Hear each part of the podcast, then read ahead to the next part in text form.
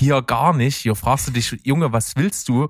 Kauf dir ein paar ordentliche Schuhe, geh arbeiten, wie es alle machen. Ist wirklich ganz eigenartig. Hallo, hier ist Berg. Und hier ist Steven. Herzlich willkommen zu Steven Spoilberg.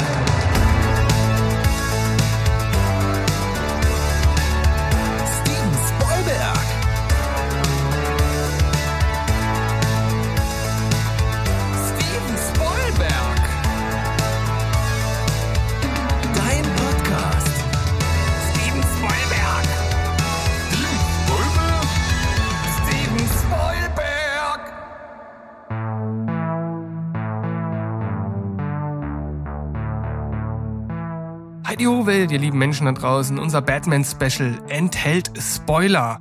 Sowohl am Anfang, wenn es um die alten Batman-Filme geht, als auch über den aktuellen ungefähr ab eine Stunde und vier Minuten. Ich baue da nochmal eine Sirene für euch ein, aber jetzt seid ihr schon mal darauf vorbereitet. Ich wünsche euch viel Spaß, haut rein und bis demnächst.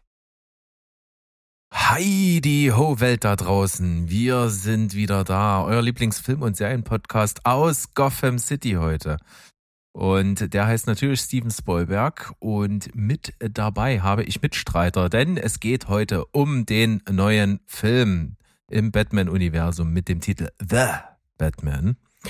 Und das Ding ist, Steven hat es leider noch nicht ins Kino geschafft, weswegen wir der Aktualität willen heute dann nur zu dritt sind und ihr könnt euch vorstellen, wer diese drei Leute sind. Ich begrüße zum einen den, der das heute so ein bisschen moderativ in die Hand nimmt, nämlich den Sandro. Ich möchte bitte Mr. Freeze sein, wenn wir uns jetzt jeden eine, äh, jeder darf sich eine Figur aussuchen heute, oder? Da würde ich mal sagen, ich bin Mr. Freeze und du bist Berg, ähm, Sag nichts Falsches. der, der Pinguin wäre noch frei. Wahrscheinlich Clayface oder sowas. Ja, ja. Ach, den kennst du wieder. Ja, der, der Berg haut direkt hier mit den, mit den Insidern um sich. Aber ich sag erst mal Hallo. Ähm, ich glaube, das ist der Podcast, auf den ich mich am meisten äh, hierher gefreut habe. Deswegen schön hier zu sein. Hierher Das ist ist gut. auf Von wo bist Fall du denn schön. gekommen? Vom Bus oder was? Ja, Mo, Mo ist auch dabei, wie ihr gehört habt. Ibims! Den kann ich, den kann ich auf jeden Fall auch begrüßen an der Stelle. Einen wunderschönen guten Abend. Wir sind hier heute zusammengefunden im Geiste der Fledermaus. Und wie ich das schon angedeutet habe, dass es natürlich ein besonderes Wunschbedürfnis von unserem lieben Sandro ist, der natürlich auch riesen Comic-Fan ist und so weiter und für das ganze, ich sag mal, Comic-Superhelden-Verfilmungsresort hier verantwortlich. Deswegen äh, habe ich einfach mal gesagt, oder ich habe einfach zugestimmt, als er sagte, ich mache das schon. Deswegen äh, feuerfrei für dich. Äh, ja, eigentlich mache ich gar nicht so viel, außer dass ich halt ein bisschen die ähm, euch durch die Filme peitsche, die der dunkle Ritter ähm, so, ich sag jetzt mal seit Ende der 80er auf uns losgelassen hat. Aber bevor ich äh, anfange, das chronologisch abzuarbeiten, habe ich mal eine, ähm, ja, so eine Eisbrecherfrage an euch. Und zwar Ah, nee, eigentlich habe ich sogar zwei Fragen an euch. Die erste ist eine Fun-Frage. Und zwar, ähm, wir haben ja jetzt The Batman im Kino. Und The Batman ist ja eine, also Batman als Figur wird ja unzählige Male immer, immer, immer und immer wieder neu interpretiert. Und ähm, was denkt ihr oder vielleicht was wisst ihr? Wann kommt denn die, schon die nächste Batman-Interpretation ins Kino? Die nächste Batman-Interpretation, also wo der eine Rolle spielt, na, das ist vielleicht das, das Flash-Ding? Hm, Flash kommt, glaube ich, so im November. Das ist aber nicht die nächste, die wir auf der großen Leinwand sehen. Mo, hast du vielleicht eine Idee? Kommt irgendeine verhutzelte Serie auf Disney Plus, wo der Nee, nee. plötzlich auftritt? Nee, große Leinwand tatsächlich. Und zwar kommt am 19. Mai DC League of Super Pets als Animationsfilm in die Kinos. Ja, ähm, da spielt auch Batman eine Rolle, denn da geht's um die Haustiere von Batman und Superman. Und Batman wird dort gesprochen von Keanu Reeves. Ja, vor kurzem erst der geil. Trailer rausgekommen und ähm, ja, das scheint wirklich sehr lustig zu werden, weil da kommen die ganzen Superhelden vor und haben halt Haustiere. Der Flash hat zum Beispiel eine Schildkröte und ähm, Green Lantern hat ein, äh, hat ein Eichhörnchen und so weiter. Und ich, ja, ähm, ihr seht schon, was ich damit ausdrücken will. Batman, ähm, wir haben jetzt eine sehr erwachsene Version im Kino, aber Batman ist eigentlich ab, äh, ab null Jahren bis, äh, bis 100 Jahren eine Figur, die wahrscheinlich jung und alt kennen.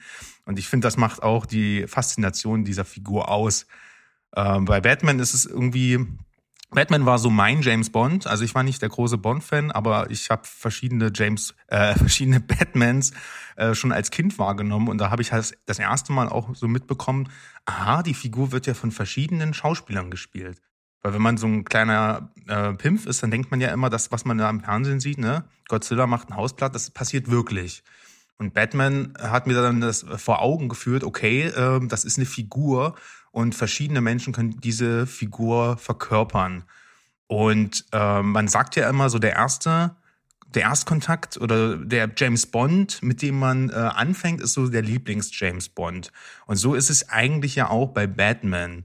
Und deswegen würde ich euch zunächst erstmal fragen, was war denn euer Erstkontakt mit Batman und äh, bewahrheitet sich für euch da der Spruch, dass das immer noch eure bis dato Lieblingsinterpretation ist? Berg.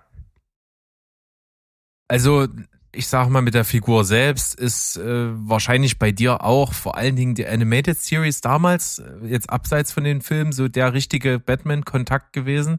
Zumindest war das bei mir so. Dann habe ich auch äh, auf dem Super Nintendo gerne dieses eine Batman-Spiel gespielt. Da gab es ja auch mehrere.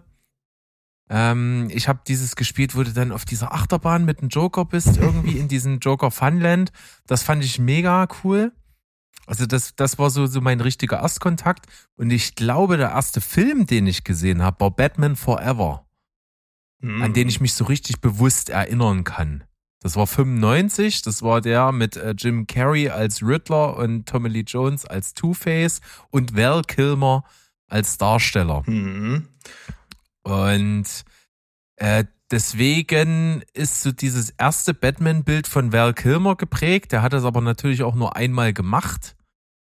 Ähm, das hat sich dann auf jeden Fall gewandelt. Also ich würde sagen, der Lieblings-Batman so insgesamt overall ist wirklich immer noch The Dark Knight, äh, der zweite Nolan-Film, weil der einfach ähm, von allen was hat. Der hat geerdete Action, der hat einen, einen coolen Batman selbst, der hat natürlich das, den, den besten Gegenspieler im ganzen Batman-Universum und den halt auch noch ziemlich genäht mit Heath Ledger als Joker.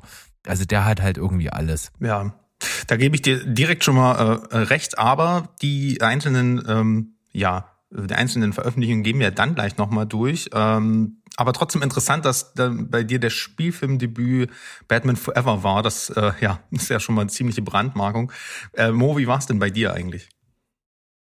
Ja, ich vergesse jetzt mal, dass ich tatsächlich als kleiner Junge schon mal diese knallbunte Fernsehserie gesehen habe, weil die hat damals nichts in mir ausgelöst, gar nichts. Und mein erster Kontakt, also richtig, war genau in dem Hype-Jahr 89, als der erste Batman von Tim Burton kam. Interessanterweise aber nicht wegen Tim Burton oder Michael Keaton oder Hype, sondern wegen der Musik. Ich war zu der Zeit äh, die 80er lang bis in die 90er rein riesen Prince-Fan und ähm, habe Musikmagazine gelesen und äh, Radioshows gehört und solche Sachen und habe da das erste Mal überhaupt gehört, dass es einen Batman geben wird, weil da natürlich dann plötzlich ein Artikel äh, äh, erschienen ist, in dem hieß, Prince macht die Musik. Sehr zweischneidig diese Erfahrung, für ihn einer der größten Erfolge, die er je hatte. Ich komme mit dem Soundtrack überhaupt nicht klar.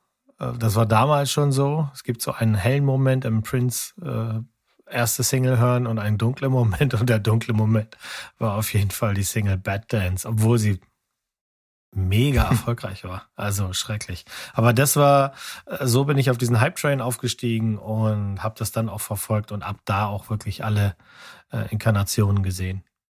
Hm, Und da hast du schon zwei sehr gute Gegensätze ähm, miteinander verglichen, weil du hast ja so ein bisschen die Batman-Serie aus den 60ern so ausgeklammert. Und natürlich müssen wir die hier mal erwähnen, weil nichtsdestotrotz sind die Adam West, ähm, ist die Adam West-Interpretation sehr in die Popkultur eingegangen. Man, man erinnert sich, äh, sich nur an das Batman Anti-High-Spray aus Batman hält die Welt in Atem. Ich kann den Film heutzutage aus Retro-Gründen viel abgewinnen, habe den letztens auch nochmal gerewatcht im Zuge der, Serie, äh, der, der Filmserie. Und es ist wirklich ähm, wesentlich amüsanter als die meisten Komödien, die heutzutage rauskommen. Es macht wirklich Spaß. Die Batman-Strickleiter, die holt mich immer wieder ab. Ähm, es ist aber halt sehr, sehr goofy und sehr, sehr comic und sehr, sehr, ähm, ja, wie soll ich sagen, ähm, Batman als Figur, ich würde jetzt, wollte jetzt gerade sagen, die ist nicht wirklich äh, comicgetreu interpretiert, aber in den 60ern, und das darf man nicht vergessen, war Batman auch in den Comics eine lustige Figur und ist erst in den 80ern zu der Figur geworden, die wir dann auch in 19, 1989 in Batman so gesehen haben, so im Zeitalter von The Killing Joke oder The Dark Knight Returns äh, als diese Comic eben, die heutzutage immer noch sehr berühmt sind, rauskamen, war Tim Burton eigentlich relativ äh, zeitaktuell. Also der hat Batman wirklich äh, innerhalb dieser Phase genommen und recht, ich möchte sagen, doch recht nah an den äh, genannten Comics umgesetzt und einen sehr äh, bis heute eine der düstersten Interpretationen äh, oder dreckigsten, gothic-mäßigsten Interpretationen von Batman damals äh, auf die Beine gestellt. Also für mich auch ein Film, ähm, um die Frage auch für mich zu beantworten, den ich nach wie vor als den besten Batman-Film äh, bezeichnen würde für mich, weil ähm, es halt mein erster war und ich Michael Keaton in der Rolle immer noch total liebe. Äh, und nichtsdestotrotz finde ich, der Film, der ist heute wirklich noch gut guckbar. Das liegt äh, auch unter anderem am immer noch phänomenalen Cast und äh, natürlich auch damals hat man schon gewusst, Batman ist eine Figur, die nur deswegen, die auch deswegen so ikonisch ist, weil sie so ikonische Gegenspieler hat. Und ja, Jack Nicholson als Joker, äh, eine Figur, die sogar Jack heißt, weil sie einfach nur Jack Nicholson ist mit Schminke. Aber ähm, nichtsdestotrotz äh, bis heute eine geniale Interpretation, die wirklich Spaß macht. Wie findet ihr denn ähm, die Besetzung von Michael Keaton, Jack Nicholson, Kim Basinger und Co.? Ja, also Michael Keaton ist ein super Batman. Der hat mir auch schon gefallen. Der hat es natürlich auch in zwei Filmen dann gemacht. Und das hat ja natürlich dann wahrscheinlich geschichtlich dazu beigetragen, dass wir dann Michael Keaton später in Birdman gesehen haben.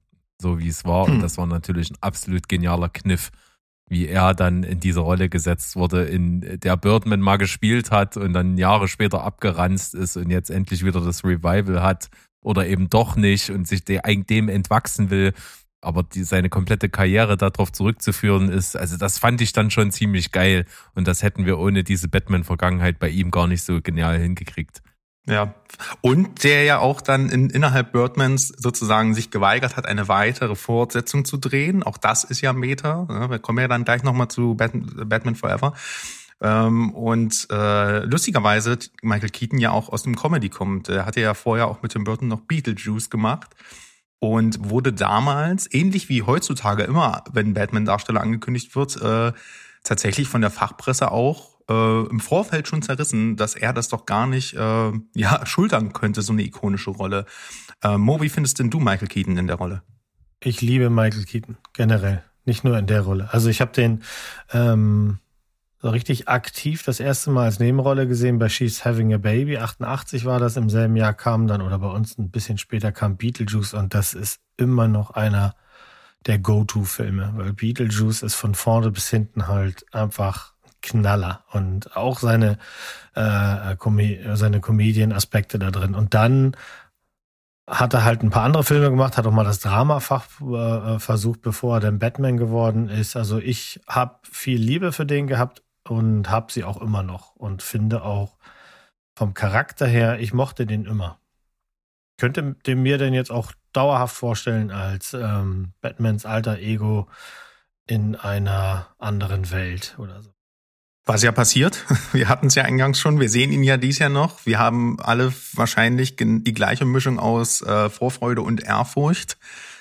Ähm, ja, das ist halt äh, immer schwierig. Und lustigerweise wurde ja auch noch Beetlejuice 2 angekündigt, aber das nur mal als äh, Trivia-Fakt mhm. in den Raum gestellt. Also Michael Keaton ist, wie, er, ähm, wie ich damit eigentlich nur ausdrücken will, beliebter denn je. Äh, hat wieder quasi sein, sein, seit Birdman einfach seinen Run. Ähm, was sagst du zu Jack Nicholson? Ja, ich, äh, Jack Nicholson war mir also ich habe den schon wahrgenommen in anderen Filmen, also auch, auch in ganz frühen Filmen schon so, aber der lief ja auch damals eher durch die Presse nur wegen des Deals an sich und nicht wegen, wegen seiner schauspielerischen Fähigkeiten oder sowas, sondern damals, weiß ich noch ganz genau, wurde maßgeblich in den ganzen Pressemitteilungen immer nur darüber gefrotzelt, dass der feine Herr wirklich quasi bis zwei Tage vor Drehstart nicht ganz klar zugesagt hat. Und dann hat er ja als einziger eigentlich den besten Deal gemacht, nämlich sehr wenig Gage und dafür ein Prozent vom Merch, weil der einfach damals den richtigen Riecher hatte, denn das, das dürfen wir ja auch nicht vergessen, das ist einer der Filme, die Merch nochmal auf äh, das nächste Level gebracht haben. Äh, Nicholson hat alleine an seinen Zuzahlungen durch Merchandise und Werbeverträge oder sowas ähm, 60 Millionen Dollar verdient. Es war damals auch der erfolgreichste Film, als er 1989 erschien. Also es war definitiv ein Hit. Und man muss ja auch sagen, es gab viele Comic-Verfilmungen schon, auch zu der Zeit. Aber das war, ähm, würde ich mal sagen, der Film, warum es auch heute noch, ähm, warum auch Batman heutzutage immer noch die populär, also die eine der populärsten Comicfiguren ist. Weil dieser Film halt unglaublich erfolgreich war. Und was natürlich passiert, wenn ein Film erfolgreich ist, es gibt eine Fortsetzung die bislang einzigste Fortsetzung, die Tim Burton je gedreht hat. Aber die hat er auch nur gedreht, weil er dann auch wirklich einen Tim Burton-Film machen konnte. Denn Gotham City war auch in Batman schon eine ziemlich geile Mixtur aus irgendwie so Gothic und Neo-Noir-Elementen. Aber in Batman Returns 1992 sieht man ist die Stadt doch sehr Burtonesk, surreal und man hat die ganze Zeit das Gefühl, Jack Skellington kommt gleich um die Ecke mit, mit seinem Schlitten. Ähm, das bringt uns, wie gesagt, zu Batman Returns 1992. Äh, Michael Keaton äh, streift sich wieder das äh, Cape über und diesmal dabei ähm, der Pinguin, gespielt von Danny DeVito und Michelle Pfeiffer ähm, als Catwoman ähm, als Hauptantagonisten. Ja, auch diesen Film, ja, liebe ich sehr. Nicht ganz so sehr wie den ersten, weil er dann doch mir ein bisschen zu gothic ist, aber ich schaue den Film sehr, sehr gern zu Weihnachten, weil der einfach, äh, ja, auch an Weihnachten spielt und so einen schönen gemütlichen Flair hat. Wie geht's euch denn bei Batman Returns, Berg? Also auf jeden Fall kann ich nochmal ergänzend nachschieben dass ich für den ersten Batman mit äh, Nicholson halt wenig Liebe habe, also am allerwenigsten für alle, die ich kenne, weil den habe ich auch erst als letztes gesehen. Also den habe ich wirklich erst nach der Nolan-Trilogie irgendwann mal dann nachgeholt. Also da, da war ich einfach, äh, als der rauskam, noch zu jung. Dann habe ich irgendwie den Punkt verpasst, wo ich den gucken konnte. Und dann habe ich das erst sehr, sehr viel später getan. Und da kannte ich halt auch schon die Performance von Heath Ledger als Joker. Deswegen war mir das, wie das Nicholson gemacht hat, dann irgendwie, das fühlt sich ganz anders an. Also das ist halt völlig anders angelegt und deswegen hat sich das immer komisch angefühlt. Deswegen ähm, mhm. von den ältesten, die ich kenne, war es dann eben Batman Returns und den fand ich super brillant. Also vor allen Dingen kam, habe ich die gleichen Gefühle, die die Mo für Keaton hat, habe ich auf jeden Fall für äh, für De, für De, DeVito als Pinguin und für DeVito generell. Äh, und da muss ich sagen, das ist absolut genäht. Der ganze Ton, die, dieses Schräge zwischen dieser Weihnachtsstimmung und, und diesen trotzdem extrem düsteren, auch so dieser, dieser äh, Prolog, der da am Anfang ist mit diesen, mit diesen weißen Kindern, die da, oder diesen Kindern, die von den reichen Eltern dann abgegeben werden und so, das fand ich immer so übelst gruselig. Also den finde ich richtig cool. Da fand ich die Darstellung von Catwoman genial. Oh ja. Äh, die, die Action und so war super. Also der macht richtig, richtig gut Spaß. Und hat natürlich dann Michael Keaton, dem, dem, den ich ja schon gelobt habe. Und um das mhm. kurz noch vorwegzunehmen, weil das äh, muss ich einfach erwähnen, wenn du die Intro-Sequenz ansprichst, die Musik von Danny Elfman ist bis heute meine absolute Lieblings, äh, mein absoluter Lieblings-Batman-Score. Und dieses Intro allein mit der Musik, wenn da der Pinguin in der Kanalisation ausgesetzt wird. Ja, doch, da hat man direkt wieder Bock auf den Film. Mo, wie geht's dir? Also es gibt zwei Filme, die für mich gleich auf sind, was ähm, dann quasi unter den Tüdelchen Beste gelten kann. Der eine ist dieser hier, Batman Returns, und der andere ist auch wie beim Berg äh, Dark Knight. Äh, obwohl sie unterschiedlicher nicht sein könnten, aber in dem Unterschied, in dem sie sind, oder beide sind für mich einfach die Spitze des Schaffens in dem jeweiligen Genre. Hier konnte Burton machen, was Burton macht. Der war gleich ein bisschen äh, böser. Das fand ich sehr, sehr gut. Genau diese weihnachtliche Stimmung mit der geilen Musik von Elfman.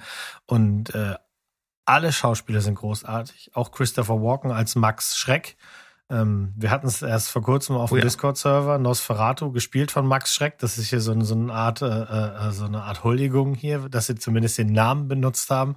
Denn der Charakter hat damit nichts, aber äh, einfach großartig. Ich mag diesen Film und den gucken wir auch sehr, sehr, sehr gerne immer wieder mal.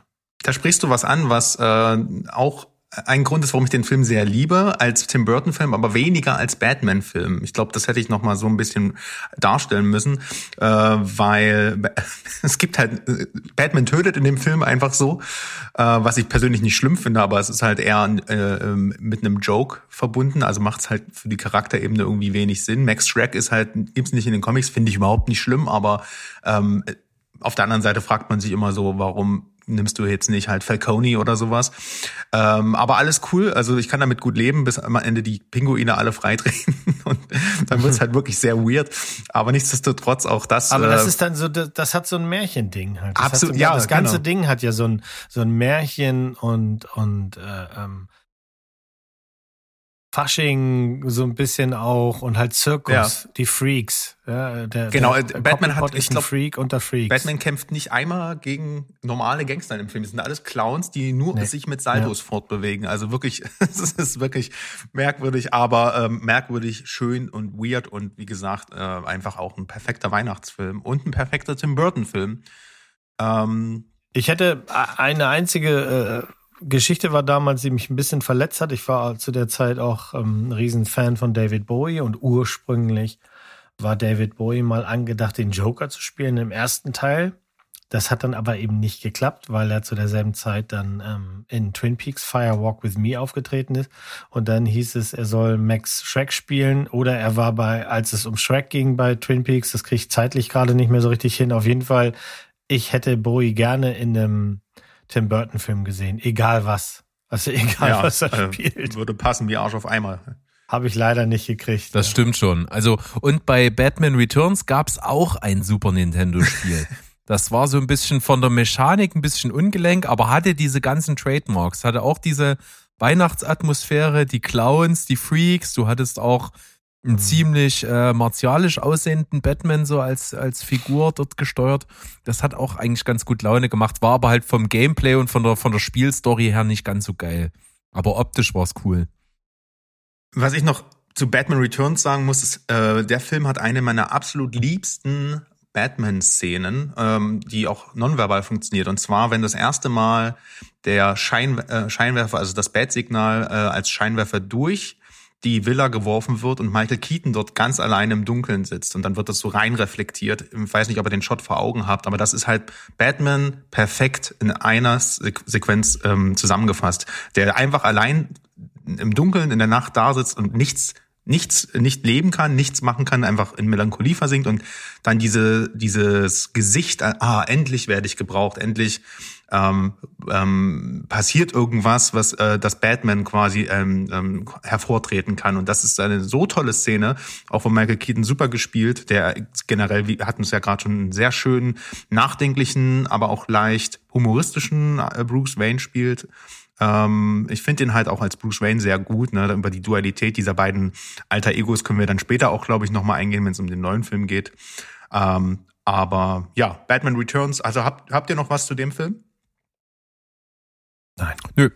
Dann machen wir mal weiter mit Bergs ähm, Batman-Einstieg im Langspielbereich. Denn auch das ist eigentlich eine Fortsetzung, muss man sagen, von Batman und Batman Returns, auch wenn sich das nicht so wirklich anfiel, anfühlt. Denn 1992 Batman Returns, ich hatte ja gerade schon gesagt, der erste hat, äh, war der erfolgreichste Film bis dato. Der zweite hat bei weitem nicht so viel eingespielt, dass man Tim Burton das ganze Ding nochmal anvertrauen wollte. Das war jetzt zu düster. Das Merchandise, ne, Moore hat es angesprochen, verkaufte sich nicht ordentlich. Was will man auch verkaufen? Einen gruseligen Pinguin oder eine gruselige Catwoman.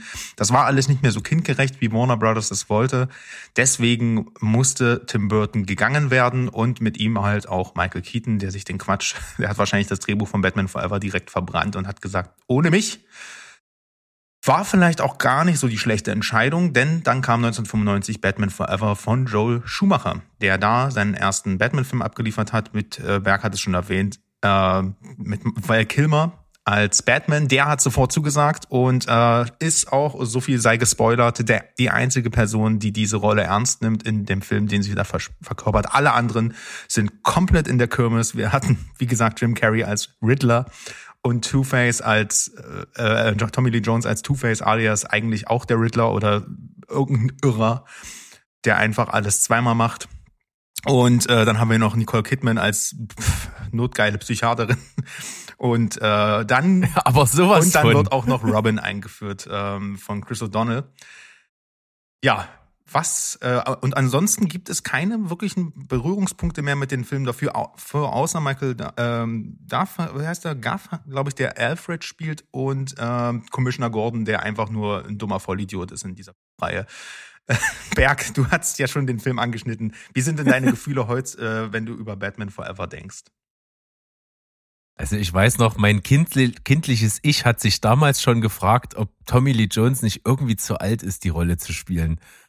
Das weiß ich noch. Ich fand das so absurd, dass der Two-Face ist und auch wieder dargestellt ist. Ist halt echt ein bisschen seltsam mit diesem komischen lila Schnodder im Gesicht und diesen lila äh, Tigerfellanzug auf der äh, ähm, äh, Two-Face-Seite. Also irgendwie sehr, sehr quietschbunt, sehr, sehr komisch. Äh, Ich war natürlich damals wie die meisten in der Zeit halt riesen Jim Carrey-Fan und muss auch heute noch sagen, ich finde die Performance eigentlich geil. Die ist komplett drüber, komplett außer Kontrolle, aber es passt halt irgendwie. Also der, der, der, der vereint halt das, was Jim Carrey zu Jim Carrey macht mit, dem- mit dem Riddler. Und das funktioniert irgendwie trotzdem. Also ich erinnere mich, wie der in der Betthöhle ist und dort diese, diese kleinen Bomben äh, spaßig irgendwie in die Gegend wirft. Das ist eigentlich mega cool. Inklusive Cartoon-Geräuschen. Ja.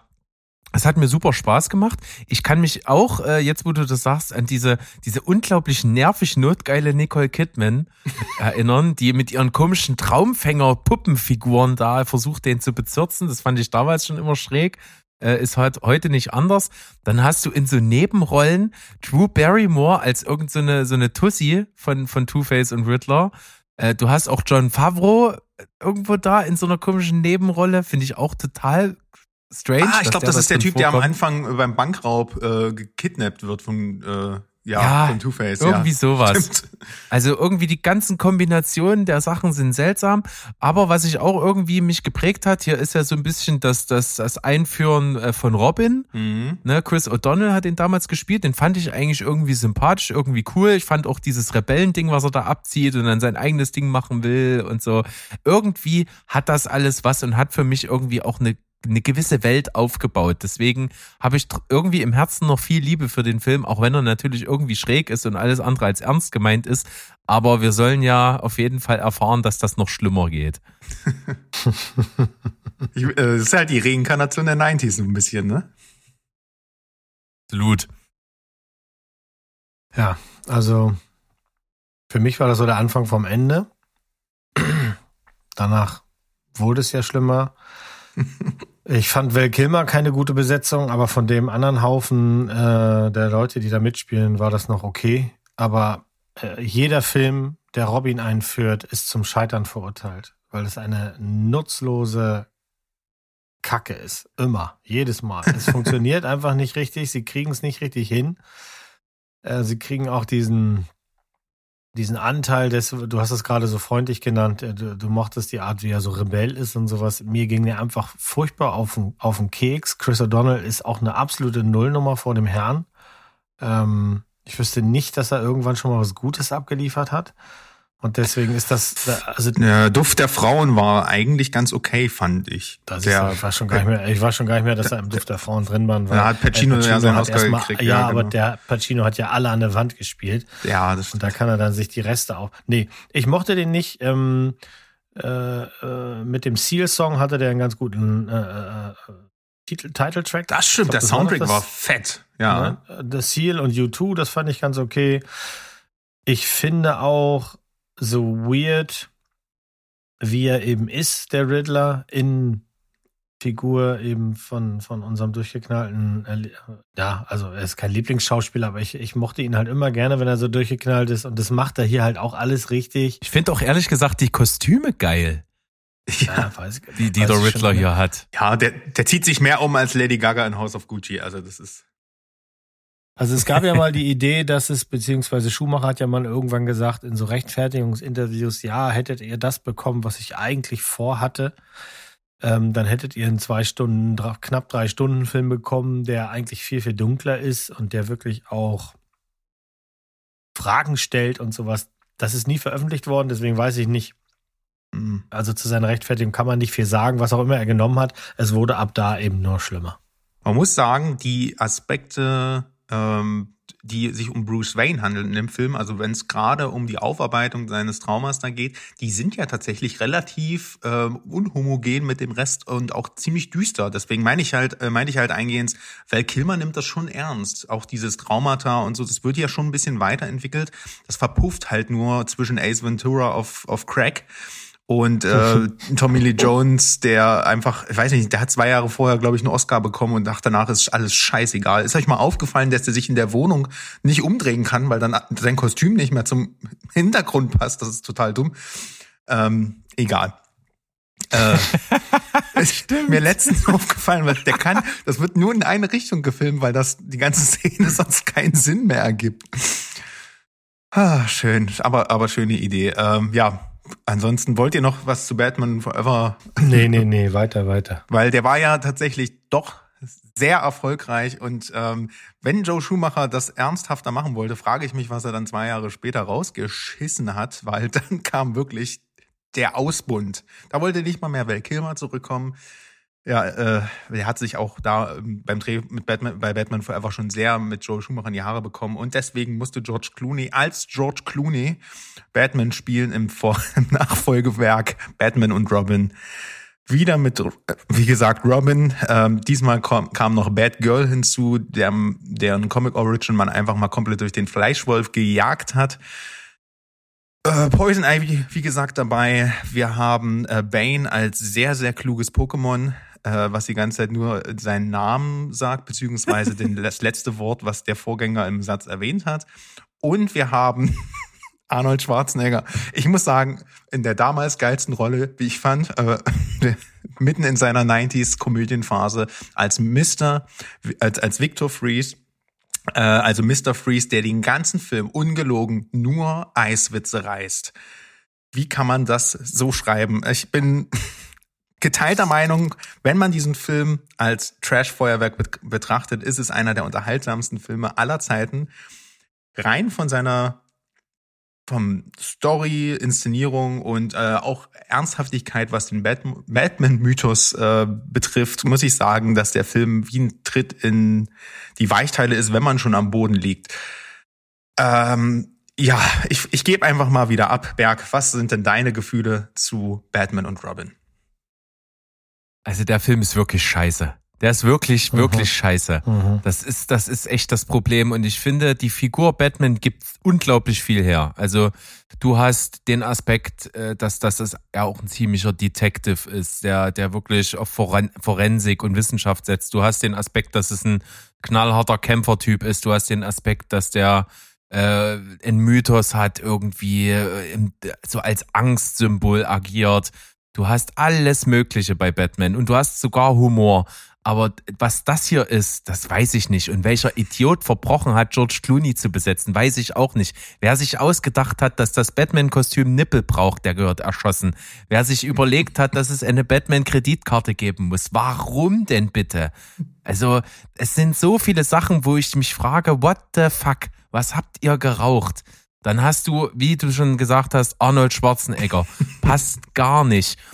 Gott sei Dank gibt es ja die großartigen 3D-Spiele von Batman, von denen es ja vier Stück gibt, ne? Arkham Asylum, Arkham City, Arkham Origins und Arkham Knight, die alle vier wirklich gut sind, die es schaffen als Spiel sowohl cineastisch als auch vom Gameplay her cool zu sein, die unglaublich viel Fan- Fanservice machen und die auch eine richtig gute Freeze-Figur etabliert haben im Spiel. Ja, da hast du wirklich die ganze Tragik, wo dir fast die Tränen kommen. Hier kommt dir die Tränen, weil es so schlecht ist. Es ist wirklich so. Es, es geht gar nicht. Dann hast du diesen, diesen Bane, der einfach eine unglaublich furchterregende Figur ist. Hier gar nicht. Hier fragst du dich, Junge, was willst du? Kauf dir ein paar ordentliche Schuhe, geh arbeiten, wie es alle machen. Ist wirklich ganz eigenartig. Es ist wirklich das Einzige, was irgendwie für mich äh, zumindest optisch funktioniert hat, war Yuma Thurman als Poison Ivy. Die, die kommt ja wenigstens noch irgendwie sexy rüber, auch wenn sie seltsame Sachen von sich gibt. Also das ist auch so ein bisschen over the top. Ihre, ihre, was so verführerisch klingen soll, ist meistens irgendwie so ganz gescheiterter One-Liner-Style.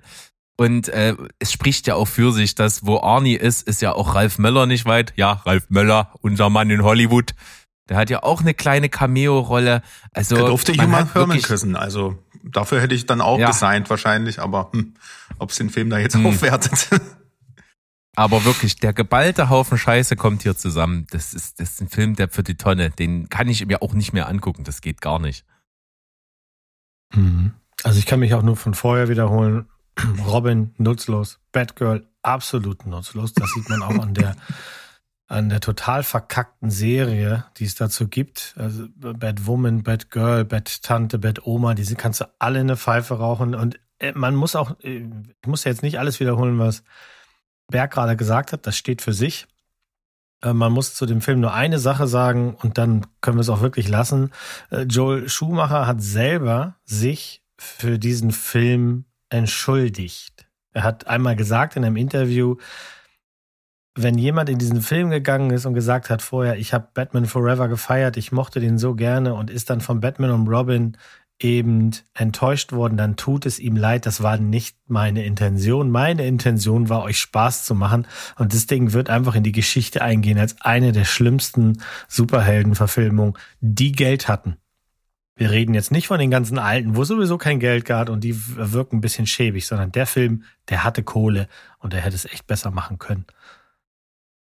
Dazu kann ich nur sagen, was hat die Dinosaurier getötet? Die Eiszeit. Und in dem Sinne, was hat Batman getötet? Batman und Robin. So, Ja. dann war erstmal Ruhe um den ja, Cape Crusader, denn nach dem Film hat sich erstmal Hollywood dann nicht mehr rangetraut. Ähm, nichtsdestotrotz sind aber kurz nach Batman und Robin viele, viele Comic-Verfilmungen auch erfolgreich ähm, gestartet. Ne? Wir hatten die X-Men, wir hatten Spider-Man. Also das Thema Comic-Verfilmung ähm, hat er, also das Genre der Comic-Verfilmung hat er denn dann doch nicht komplett ausgelöscht. Und im Zuge dessen hat sich natürlich Warner Brothers auch die Rechte der Figur weiterhin bewahrt, auch natürlich in den Comics und Animationsbereichen weiter ausgewertet. Und irgendwann, ja, irgendwann musste natürlich ein Reboot her, weil man konnte nicht mehr an diese Filmreihe anknüpfen. Und ähm, ja, über viele, viele Umwege gab es damals einen Independent-Regisseur namens Christopher Nolan, der, äh, ich kürze das alles super schnell ab, äh, weil da kommen noch ein paar Filme, aber der hatte vorher nur äh, sein ja, Regiedebüt Following gemacht. Danach kam der großartige Memento, der etwas inhaltlich durchwachsen, aber zumindest, zumindest sehr gut inszenierte Insomnia mit Al Pacino in der Hauptrolle. Und danach hat er mit seinem Bruder den Film Batman Begins geschrieben. Und ähm, nee, ich muss mich korrigieren. Sein Bruder hat, glaube ich, The Dark Knight geschrieben. David S. Goyer hat das Ding geschrieben, aber nichtsdestotrotz, ähm, ja, im Prinzip der dritte Film und dann direkt Batman Begins als äh, total unbekannter Nobody damals. Und ja, ich glaube, den Namen Christopher Nolan kennt heutzutage fast jeder. Batman Begins war ein Kritikerliebling, ein Fanliebling und hat die Figur Batman wieder zurück, ähm, ich sage jetzt mal, auf den Thron gehievt, was ähm, ernstzunehmende, äh, comic-inspirierte Blockbuster-Unterhaltung angeht. Und vor allem hat er ähm, die ganze Figur Bruce Wayne, äh, Bruce Wayne das erste Mal auch beleuchtet. Ne? Wir haben auch im ersten Batman schon die Origin so durch Flashbacks äh, immer mal wieder gesehen. Auch in Batman Forever ging es ja noch mal um den Tod von Bruce Waynes Eltern und warum er überhaupt der dunkle Ritter geworden ist. Und hier konzentriert sich ja, ich sag mal, 50 Prozent des Films auf die Vorgeschichte von Bruce Wayne, bevor er überhaupt das erste Mal als Batman in Erscheinung tritt. Das liebe ich an dem Film, liebe ich nach wie vor. Ich finde ähm, auch die Bezüge zu Year One, einen großartigen Comic, äh, fantastisch in dem Film und ähm, die Figur Bruce Wayne wurde für mich noch nie besser äh, dargestellt und beleuchtet, als das Christian Bale hier macht.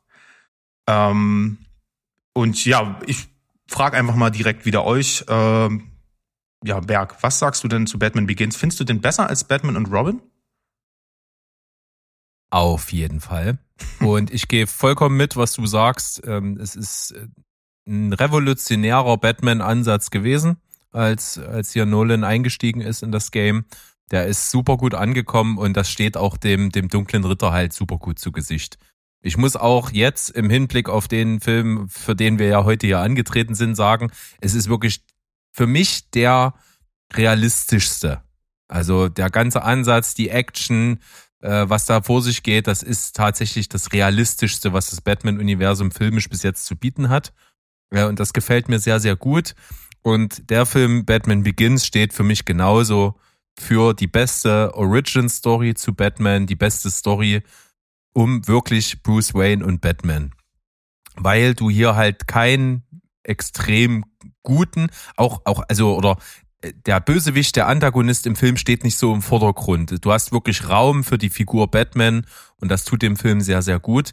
Wenngleich ich zum Beispiel auch die Gegenspieler alle irgendwie cool finde. Ich mag die, ähm, dieses ganze Ding um Ras Al Ghul, was in dem Film aufgebaut wird. Ich liebe Cillian Murphy als Scarecrow. Der ist super, super geil. Und äh, das macht den Film auf jeden Fall richtig toll. Ich mag die Story, ich mag, äh, wie das Ganze zusammenkommt, so wie er äh, sich so entdeckt, entwickelt, wie, er so langsam sich etabliert in Gotham City. Und der Film kann zum einen für sich selbst stehen, ist aber auch ein super Auftakt für die Trilogie. Also der Film macht sehr, sehr viel richtig. Kurz ein, noch eingeschoben, bevor ähm, äh, bevor äh, du deine Meinung dazu gibst, Mo, äh, weil du gerade noch Killian Murphy erwähnt hast. Der war ja, ich weiß, äh, ihr werdet das wahrscheinlich wissen, aber die Hörer vielleicht nicht. Er war gecastet als äh, Bruce Wayne ähm, und äh, hat auch Test-Footage gedreht. Also das kann man sich auf YouTube auch geben. Ne? Und er hat diesen, hat Bruce Wayne auch im Kostüm, also er hat auch Batman gespielt und dann kam erst eigentlich relativ spontan vorher Christian Bale, äh, also kurz vor der Produktion dann erst Christian Bale dazu und dann hat aber ähm, Nolan seinem Kumpel Killian Murphy halt die Rolle des Scarecrow angeboten. Das haben die dann nochmal geswitcht und ich finde auch die Wahl recht gut, weil Batman braucht ein markantes Kinn. Und das hat Killian Murphy nicht wirklich. Ähm, Mo, was sind deine Gedanken zu Batman Begins? Ach, ihr habt jetzt eigentlich alles schon gesagt. Ich äh, mag diese Reihe, diese drei Filme auch äh, wirklich gerne. Man merkt hier schon noch äh, den Unterschied ganz deutlich zu vor allem die letzten beiden Installationen, also Batman und Robin mal für immer vergessen. Ähm, das ist deutlich dunkler, das ist braun auch. Das ist, ich erinnere mich an sehr, sehr viel Braun. Das hat mich damals so ein bisschen rausgerissen, aber das so eine, so eine Erdigkeit, so eine Dreckigkeit war auch ganz viel zu sehen. Braun-Orange ist so ein bisschen die so das genau. Grading, ne? Da, mhm. Ja, und das fand ich schon schon sehr sehr anders. Ich finde die Wahl aller Schauspieler ist sehr sehr gut. Auch äh, Liam Neeson hier als Ras Al Ghul super gemacht. Gary Oldman eingeführt als als äh, oh, Jim ja. Gordon. Ähm, die Klamotten spitzenmäßig. Also der Batsuit sieht super aus und den Tumblr äh, ähm, zu machen, zu bauen, solche Sachen, das, das erwartet man auch jedes Mal, wenn es einen neuen Batman-Film gibt. Äh, neben dem Charakter, über den wir dann alle viel meckern im Vorfeld oder sowas, wollen wir aber auch einfach sehen, was machen sie diesmal mit dem Anzug, was machen sie diesmal mit den Autos und diese ganze Geschichte um die League of Shadows und halt eben auch ähm, Scarecrow und sowas. Ich fand das, fand das sehr, sehr gut. Hat mir sehr gefallen. Und ich äh, finde die Art, wie Michael Caine Alfred spielt, ist einfach nicht zu toppen. Das wird äh, keiner mehr besser machen können. Ja, Amen. Also was er mit äh, mit seinen Blicken anrichtet äh, in einem, also der ja, ist du merkst einfach, dass er, dass er sich seit dem Tod der Eltern ähm, als Vater gesehen hat mhm. und als als Mentor und als Freund und immer versucht hat, genau diese Balance zu haben, dass ich ich helfe dir auf deinem eigenen Weg immer so weit, wie ich eben kann. Und er hat ja seine Grenzen und die zieht er auch vor allem in den Folgefilmen immer wieder und sowas. Aber dem nehme ich einfach ab, wenn der sagt, äh, wenn der sowas Simples sagt wie ich mache mir Sorgen um dich, das nehme ich dem einfach ab, weil das ist, das unterscheidet einfach einen großartigen Schauspieler von einem guten. Und er ist lustig. Also er bringt Lockerheit in den Film und äh, Drama. Und ja, das ist halt, da merkst du halt auch wieder, ähm, diese Figur wurde vorher gar nicht wirklich genutzt. Ne? Ähm, deswegen, ja, Alfred gebe ich gebe ich dir unab, äh, unabdingbar recht. Ähm, vor allem Batman Begins zu drehen von Nolan zu sagen, ich, ich verzichte bewusst auf die großen ikonischen Bösewichte, sondern ich möchte erstmal eine freie Version, auf der ich dann natürlich aufbauen kann mit Ra's al Ghul und Scarecrow, die man wirklich ähm, nur als Batman Insider kannte, finde ich auch sehr mutig. Und ähm, für mich gibt es in dem Film zwei Schwächen. Die eine ist die Action, weil das ähm, kann Nolan nicht so gut und in dem Film kann das erst recht nicht, weil, vor allem weil es auch sehr zerschnitten ist. Und wenn man sich den neuen dafür herhält, wo die Schläge richtig wehtun, ähm, in Batman Begins spürst du da nicht so die Wucht. Äh, und die zweite Schwäche ist Katie Holmes und die wurde ja zum Glück danach schnell ausgewechselt. Mhm. Absolut. Und mit danach meine ich natürlich den schon mehrmals erwähnten The Dark Knight 2008. Da äh, wurde das äh, ockerfarbene Orange durch ein sehr heatiges Blau ähm, ähm, gewechselt. Auch die Kulisse, Gotham City ist, glaube ich, in Pittsburgh gedreht.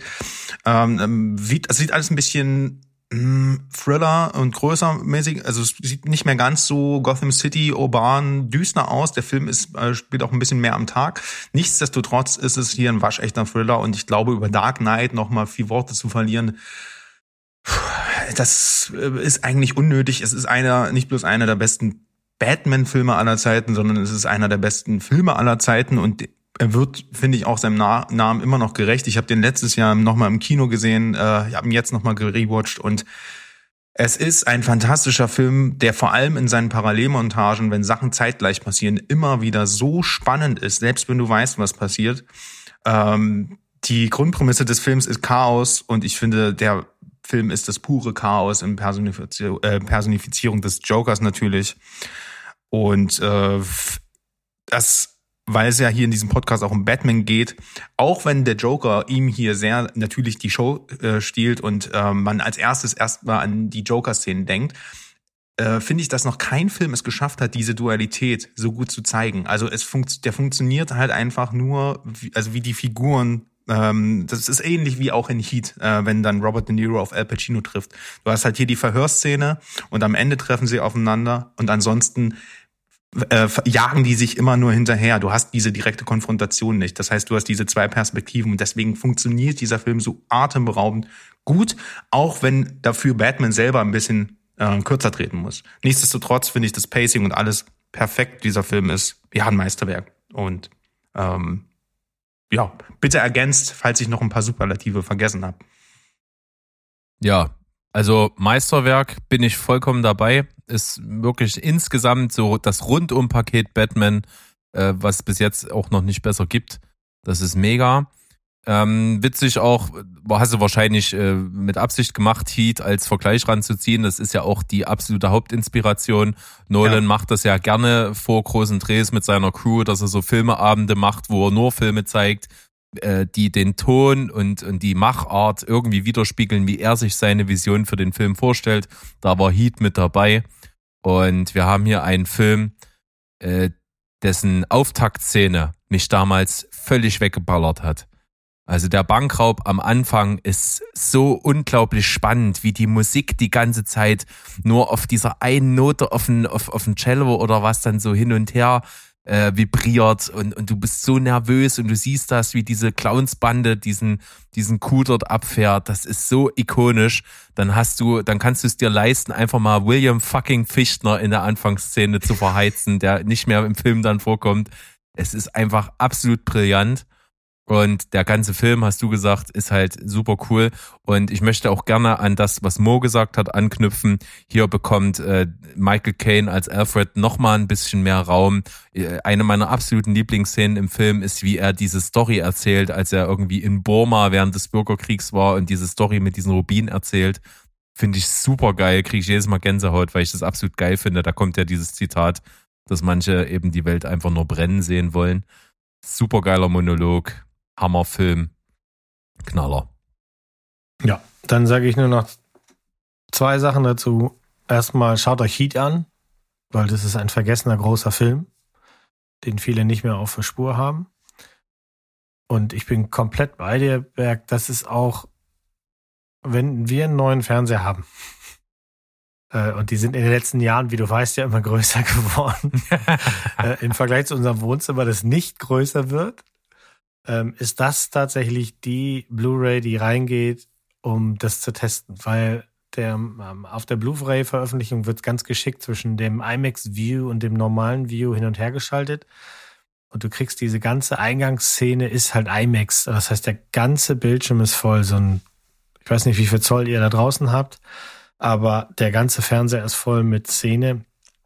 Diese zwei Noten, die, diese, diese, die Musik, die einfach genial ist. Das muss man sagen. Das ist ein sehr, sehr geiler Soundtrack. Auch wenn viele sagen, Hans Zimmer wiederholt sich gerne bla und plopp, zip und zap, aber äh, wenn man so ein bisschen sich in den Hintergrund des Soundtracks auch einarbeitet, dann versteht man auch, warum es, was hat's mit dieser Zwei-Noten-Geschichte und diesen Hörnern im Hintergrund und sowas zu tun. Geiles Teil. Das ist eine 10 von 10, ist noch nicht getoppt. Amen. So sieht's aus. Und ich schiebe kurz hinterher, ähm, wer das gerne nochmal äh, ausführlich hören möchte, wie ich äh, über diese Anfangsszene äh, ausführlicher nochmal äh, mich, mich erschwärme, dann äh, unsere Die 10 Folge Nummer 38 Lieblingsszenen, da war die bei mir mit dabei. Hm. So, da kommen wir dann auch schon zum äh, großen Finale der Nolan-Trilogie, denn ähm, ja, da gab es natürlich ein paar Hindernisse, zum Beispiel den Tod von Heath Ledger. Und äh, diese ähm, Trilogie, und das merkt man beim letzten Teil auch, ist nicht von Anfang an durchkonzipiert gewesen. Äh, denn der sollte definitiv nochmal auftauchen. Und nach einigem Hin und Her uh, wurde dann halt ein neues Drehbuch geschrieben, was sich auf die Figur, ähm, auf die Antagonistenfigur von Bane konzentriert und auch der bekommt hier in diesem Film endlich seinen verdienten Auftritt und seine Redemption. Und zwar handelt es sich um den 2012er The Dark Knight Rises, der ähm, acht Jahre nach The Dark Knight spielt und die Geschichte von Bruce Wayne äh, zu Ende erzählt. Und ähm, ja, meiner Meinung nach auch der, der schlechteste Teil dieser Trilogie, was aber trotzdem nicht impliziert, dass es ein schlechter Film ist, sondern ich finde, der Film ist halt einfach, der, der ist zu groß, der ist, da ist zu viel drin, verliert ein bisschen den Fokus von Batman. Also ist für mich tatsächlich auch kein guter Batman-Film. Äh, Batman spielt in dem Film eigentlich wenig eine Rolle. Dafür spielt aber Bruce Wayne tatsächlich eine Rolle. Und diese Seite des Filmes mag ich sehr, diesen Aufstieg dieses Rises aus dem Film ähm, spielt irgendwie fast nur noch am Tag und irgendwie ist das ja auch ein Storytelling, was uns sagen soll, dass Batman jetzt ähm, sich verändern muss. Es gibt viele coole Action-Szenen im Film. Ich, äh, wir führen Catwoman neben Bane neu ein, die ich eigentlich auch ziemlich cool finde von, äh, von Anne Hathaway dargestellt. Ähm, aber die bekommt halt einfach auch nicht so viel Platz, sich zu entwickeln bei diesen tausenden Charakteren. Du hast in in den Nebenrollen so viele Schauspieler, die kann ich alles gar nicht aufzählen, die kennt man eigentlich alle. Jeder, der in einem Film vorkommt, den, jeden kennst du. Und ähm, wie gesagt, unabhängig jetzt von diesem Aufgeblähten, gibt es viele ikonische Szenen. Ne? Man denke nur an das Stadion, man denke an den, den Ausgang des Filmes. Es gibt ein paar echt tolle Gänsehautfilme, der Score, äh, Szenen, der Score ist wieder geil und ähm, zentrale Szene mit Bruce und Alfred, wo es um den verbrannten Brief geht, ist absolut Gänsehaut. Ähm, für mich die beste, stärkste Szene von Michael Caine in der gesamten Trilogie. Und das will was heißen. Äh, ein runder Abschluss, kein perfekter Film. Hier ging so für mich ein bisschen das Problem bei Nolan los, aber das hatte ich ja schon mal letztens erzählt in der Sonntagsfolge. Jungs, wie seht ihr das? Wie steht ihr zu The Dark Knight Rises? Berg. Ja, also der Film erzählt schon irgendwie rund die Trilogie zu Ende. Das, das kann ich, kann ich sagen. Insgesamt ist es kein Film, den ich gerne rewatche. Wenn ich die Reihe komplett gucke, dann gucke ich ihn.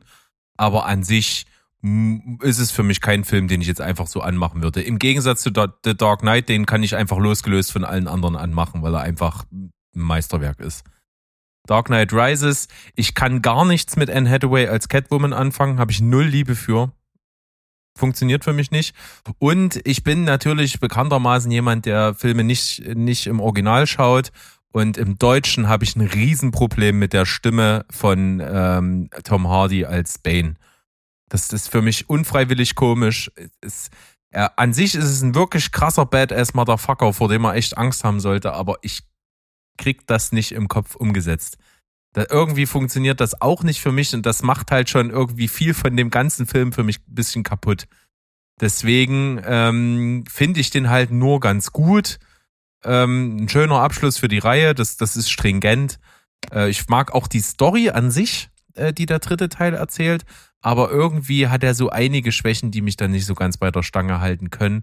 Daher, äh, ja, für mich auch der schlechteste auf jeden Fall dieser Reihe, aber immer noch besser als Batman und Robin sowieso.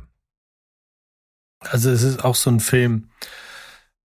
Ich bin bei euch, dass er im Vergleich in dieser Reihe ein bisschen abstinkt. Das hätte eigentlich der zweite sein sollen. Und dann hätte es The Dark Knight das Ende sein sollen, hätte man ein bisschen umschreiben müssen, bla und blub. Aber ist ja nun mal, wie es ist. Ich finde aber, also ich gucke den auch solo. Ich muss nicht die ganze Reihe gucken, um quasi gezwungen zu sein, den mal wieder zu gucken, denn ich finde hier viele Sachen wirklich gut.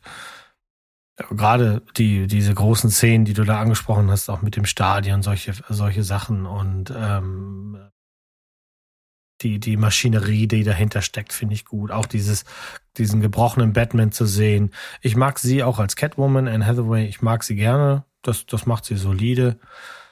Die Story und vor allem das Ende, das hat mich schon so ein bisschen geärgert, muss ich ganz ehrlich sagen. Also dieser Story-Twist quasi, wir müssen ja nicht mehr spoilern, als wir müssen, aber das Mhm. fand ich jetzt, äh, das, ne, die Tochter von jemand zu sein, fand ich jetzt nicht so richtig super knorke. Inklusive der, der schlimmsten Sterbesequenz der Filmgeschichte. Ja, so und auch dieses Hin und Her, denn äh, ist er jetzt Kaffee trinken und isst äh, Raffaello oder nicht, ist mir eigentlich auch Wumpe. Ähm, ich hatte ja befürchtet, das war damals ganz klar bei mir eine Befürchtung, dass sie dann äh, als nächstes einen Robin-Film machen, ähm, weil das da so ein bisschen angeteasert war, hat keiner gemacht bisher, ist auch ist mir ganz recht. Von allen Batman-Filmen, die wir jetzt so haben, finde ich, ist das einer, der schon ganz oben mitspielt. Ich, ich ist für mich auch ein rundes Paket. Die drei zu sehen macht Spaß, den einzelnen zu sehen macht Spaß. In der Originalfassung hat Tom Hardy eine ganz bestimmte Art zu sprechen. Vielleicht ist das der Grund, warum das im Deutschen nicht so funktioniert. Müsste ich mal nachhören. Denn auch im Original spricht er anders, als Tom Hardy normalerweise spricht. Im Original ist es wesentlich besser, ja. Ja, es also ist auch immer schwierig für, für, für deutsche Synchronsprecher, wenn die eine Figur synchronisieren, wo du die Lippen nicht siehst. Das ist immer ganz schwierig. Mhm. Haben sie Und wir 1977 haben- aber ganz gut wir hatten- hinbekommen bei Darth Vader.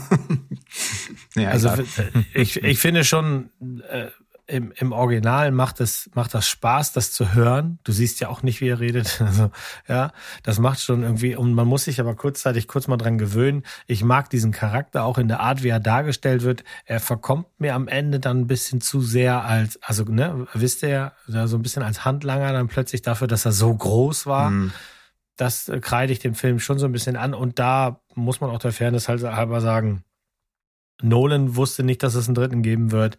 Die Ideen sind äh, äh, nach und nach reingekleckert, dann ist er weggegangen, hat Inception gemacht, andere haben übernommen. Ich denke, man, man muss auch wissen, wann Schluss ist. Nichtsdestotrotz hat der Film hier noch mehr Geld eingespielt als ähm, äh, The Dark Knight. Insofern gut, dass sie trotzdem aufgehört haben. Also ne, ne, wir kennen das aus anderen Franchises, da gibt's dann weiter und weiter und weiter. Hier haben wir stattdessen dann einfach jetzt ein ganz neues Reboot mit neuen Playern und das ist auch fein. Ganz genau, weil er hat ja auch schon ein Jahr später äh, Man of Steel mitproduziert und wo das mal hingegangen ist, das wissen wir. Ähm, Ja, Klo, und die ne? Ideen, äh, diesen Batman weiter zu benutzen, sind definitiv da gewesen. Finde ich auch gut, dass er so standhaft geblieben ist. Ich möchte noch ein, äh, ein, ein Maß hervorheben an dem Film, was noch nicht genannt wurde, der Vollständigkeit halber. Die aus dem Comic Nightfall übernommene Szene, wo Bane Batman scheinbar das Rückgrat bricht, ist für mich auch der absolute Oberkiller. Die einzige Sequenz im Film, wo Hans Zimmer mal die Fresse hält.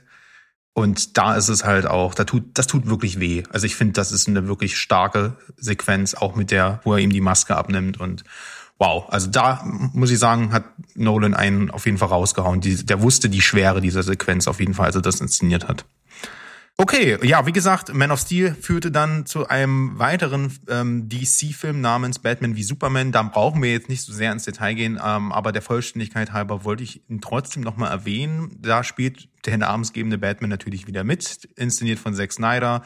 Ähm, das Problem an dem Film ist, er könnte sehr gut sein, wenn man ihn nicht dazu gezwungen hätte, doch bitte sofort auf den Avengers-Zug aufzuspringen und ein ähm, mit äh, auf die Justice League alles hinzuarbeiten. Denn, das ist meine persönliche Meinung, ich finde Ben Affleck in der Rolle sehr gut. Er spielt einen sehr, sehr, sehr guten Bruce Wayne und einen verdammt physisch krassen Batman. Ähm, der hat sehr viel Persönlichkeit in die Rolle gesteckt. Der hatte mit seinen eigenen Dämonen zu dieser Zeit sehr zu kämpfen und das merkt man im Film an. Das ist für ihn eine Therapie. Und vor allem die Idee, einen abgefuckten älteren Batman zu spielen, der an The Dark Knight Returns angelegt ist, der auf seine ganzen Maxime nicht zu töten und Co. scheißt, wo nur so im Subtext angedeutet wird, okay, da ist eine Rüstung von Robin mit Joker Spray drauf, da ist was passiert, wir können uns das selber zusammendichten, das spielt in dem Film keine Rolle. Wir wissen, dass der Typ einfach gnadenlos gebrochen ist. Und ähm, und dann gibt's auch eine der diese diese Sequenz in dem Lagerhaus, wo er die ganzen äh, Schergen von ähm, Lex Luthor zusammenschlägt, ist eine meiner absolut liebsten Batman-Sequenzen, die es bisher onscreen gab. Darüber hinaus ist nicht so viel Geiles an dem Film hervorzuheben, obwohl ich finde, der wächst von Rewatch zu Rewatch, vor allem im Extended Cut ungemein. Ähm, ja, vielleicht, wie seht ihr das? Findet ihr Ben Affleck cool als ähm, als Batman, so rein von der Umsetzung? Also ich kann nicht ganz so viel dazu sagen. Mein Filmtagebuch behauptet, ich hätte Batman vs. Superman Dawn of Justice gesehen. Ich bin da ganz anderer Meinung. Also entweder habe ich mich da irgendwo vertan, den zu bewerten, allerdings auch nur mit 5,5, so prall kann es dann nicht gewesen sein. Oder ich habe während des Guckens schon irgendwie eine ganze Flasche Wein in mir gehabt. Ich weiß es nicht. Es muss irgendwas gegeben haben, was mich den Film vergessen lassen hat. Ich weiß es wirklich nicht. Nichtsdestotrotz finde ich gerade vom, vom ganzen Batman-Design her das super cool. Ich mag auch, wie du angesprochen hast, die Physis, die Ben Affleck in das Ding reinbringt. Ich mag auch dann so diesen, äh, was man so kennt, so ein bisschen aus Bildern, wo, wo diesen, diesen ganz bleischweren Anzug da anhat, der so stark gepanzert ist und so irgendwie macht das alles viel her. Das, das mag ich optisch sehr gerne insgesamt inhaltlich, äh, schauspielerisch und so kann ich wirklich jetzt aus meiner Erinnerung nichts sagen, denn die ist irgendwie nicht vorhanden. Ja, also ich hatte mit der Originalveröffentlichung äh, von Anfang an meine Probleme. Also dieser historische Drop, den dieser Film hinnehmen musste, eine Woche nach Veröffentlichung in Amerika, der ist natürlich sehr schnell rübergeschwappt. Das heißt, die, die Erwartung war schon relativ gedämpft, muss ich sagen. Ich mag Ben Affleck. Das war ja deine eigentliche Frage war ja, mag ich Ben Affleck als Batman? Ja. Mochte ich den Rest? Nicht besonders, weil ich habe ein Riesenproblem mit der Art, wie Zack Snyder versucht, ähm, Superheldenfilme zu machen. Das wisst ihr. Ich stehe nicht auf seinen Zeugs und ähm, die 31 Minuten längere Fassung hat auf jeden Fall äh, einiges schöner gemacht und besser gemacht. Aber die ganz, ganz schlimmen Fehler, Martha, ja, ähm, das, das werde ich ihm nicht vergessen. Das ist halt, das war so einfach dumm, von A bis Z, dumm, dumm, dumm, dumm, dumm. Ja, schwamm drüber, aber trotzdem gut, dass wir den nochmal ähm, hier erwähnen, äh, erwähnt haben, weil äh, dieser Film ist ähm, dafür verantwortlich, dass wir jetzt nach einer Stunde Podcastzeit über The Batman reden können, weil ursprünglich dieses Projekt als ähm, DCEU interner, also DC Extended Universe interner Batman Solo-Film angekündigt war, directed by Ben Affleck himself, ne, der er kann directen, er hat auch einen Oscar dafür bekommen als bester Film für Argo. Das heißt, das wäre bestimmt eine interessante Sache gewesen. Warum man allerdings einen Solofilm über Batman macht, nachdem schon die Justice League auf der Leinwand war, ja, das sind Studioentscheidungen, die will ich jetzt hier gar nicht größer kommentieren, aber es kam nicht zustande. Erstmal wurde das Drehbuch immer wieder umgeschmissen, dann ist Ben Affleck selber unzufrieden gewesen, äh, ja, und konnte die Rolle auch einfach nicht weiter spielen, hat sich leider selbst da ein bisschen ins Auskatapultiert wohl zu der Zeit und außerdem ist nach dem Justice League Fiasco ähm, also der Original-Kinoversion sowieso keiner mehr drauf scharf gewesen, dass da neue Filme folgen und DC hat ja seine Strategie geändert in Solo-Filme, die unabhängig und nicht in einem großen Universum spielen müssen. Das ist sehr gut. Das hat uns zu solchen Perlen, Gute Entscheidung. zu solchen ja. Perlen wie Joker geführt äh, von Todd Phillips. Das hat uns zu äh, Suicide Squad, äh, The Suicide Squad, sorry, geführt äh, und ist eben maßgeblich dafür verantwortlich, dass ein gewisser Matt Reeves dem Studio Warner Brothers sein Ersatzdrehbuch für The Batman pitchen konnte. Ähm, also The Batman hieß das Projekt auch schon bei Ben Affleck. Und er hat gesagt, wenn ich diesen Film übernehme, dann, ähm, er fand das Drehbuch von Ben Affleck gut und hat aber gesagt, ich, das ist nicht der, Batman, den ich sehe, der ist zu sehr in diesem Universum drin. Ich habe aber eine Idee und eine Woche später hat er seine, seine, seinen Storyentwurf vorgelegt. Ähm, Warner hat gesagt, okay, wir geben dir 100 Millionen, das ist nicht viel für so einen Film, äh, und dann mach mal, weil Joker war ja auch gut ne, und hat auch nicht so viel gekostet und ist am Ende ähm, großes Prestigeprojekt für uns gewesen. Und jetzt sind wir im Jahr 2022 und haben diesen Film gesehen, der aus dieser Produktionshölle äh, was ganz eigenes wurde, eine Regievision von Matt Reeves, der vorher die Planet der Affen-Filme gemacht hat. Und ich kann mal nur so sagen, dieser, das, das Warten hat sich wirklich gelohnt. Der Film ist ziemlich, ziemlich geil geworden. Und ich würde jetzt auch einfach mal so vorgehen, ähm, dass einfach mal ihr vielleicht eure Kurzeinschätzung zu, zu dem Film einfach vielleicht noch spoilerfrei, wie ihr allgemein den Film fandet, die Tonalität, wie ihr die Umsetzung fandet. Ähm, einfach mal drauf los und vor allem ein bisschen hervorhebt, was euch daran wirklich gefallen hat und den so ein bisschen outstanding auch macht zu diesen ganzen Filmen, die wir vorher besprochen haben. Berg, deine Gefühle zu The Batman. Die Spoiler beginnen hier. Boah, die Gefühle kurz abzuschließen ist echt hart. Ich versuch's mal. Also ich liebe Matt Reeves. Ist das ein cooler Typ? Ist wirklich so. Ich habe mir auch noch äh, Interviews mit ihm angesehen. Seine Art, wie er dieses Batman-Universum sieht, das, das fühle ich total. Und er hat es wirklich geschafft, das auch auf die Leinwand zu bringen dass der irgendwie so ganz eigen ist. Der hat einen ganz eigenen Stil, einen völlig anderen Ansatz wieder als der Rest. Natürlich ist der auch geerdet, hat aber, finde ich, auch so seine Comic-Momente trotzdem so ein bisschen drin. So, wo auch mal Realismus hier bei bei dabei ist. Und er ist halt so richtig schön düster. Er hat eigentlich als Hauptdarsteller im Film die Stadt selbst. Gotham sah nie geiler aus. In keinem anderen Batman-Film war die, war Gotham geiler als hier. Ähm, Robert Pattinson hat die Zerrissenheit der Figur am besten genailt bis jetzt. Der ist zum, zum einen mystisch, aber zum anderen auch äh, unglaublich klar gezeichnet und das mag ich sehr, sehr, sehr gerne. Und ich mag auch das, wo es spielt, ne? So die Anfänge, er weiß noch nicht so richtig hin mit seiner ganzen, mit seinen Gadgets, mit seiner Power, mit seiner Art, forensisch irgendwie das Ganze mitzugestalten. Ich mag den Detektivaspekt. Ich finde die Gegenspieler geil. Das ist alles, sind alles Zutaten, die den Film zu einem super Erlebnis machen. Und trotz seiner drei Stunden Lauflänge fühlt er sich ganz, ganz kurzweilig an. Und das ist irgendwie das, was den Matt Reeves, The Batman hier für mich ausmacht. Mhm. Mhm. Mo überlegt jetzt gerade, was er noch beitragen kann zu diesem ziemlich geilen ja, Kurzfeedback. Ja, na, ich, ich, ich fühle vieles äh, von, auch von euch. Äh, wenn wir dem jetzt eine Zahl geben würden, wo liegt er denn bei dir, Berg? Bei mir liegt er bei einer 9,5. Okay. In nahezu perfekt. Ah ja, okay. Nee, also so, so groß ist die Liebe noch nicht. Vielleicht wächst sie noch, aber so groß ist sie noch nicht. Ähm, bei mir ist er ich mag den. Ich mag die Art, wie er ähm, wirklich alles umgedreht hat. Äh, wir eben jetzt hier keinen Bruce Wayne-Film sehen, sondern einen Batman-Film. Das ist auch etwas, was du ja schon gesagt hast, Sandro, dass wir diesen, diesen Detektivcharakter sehen, dass wir dieses, äh, dieses dreckige Noir-Ding sehen. Man sieht allerhand Anleihen an, an große Filme aus den 70ern. Also Or the President's Man ist ja hier sogar noch namentlich vertreten, denn die beiden Charaktere, der, der Bürgermeister und dieser äh, Staatsanwalt, die tragen ja den Namen der beiden Hauptdarsteller aus den Watergate-Skandalen. Also insofern, so weit geht die Hommage.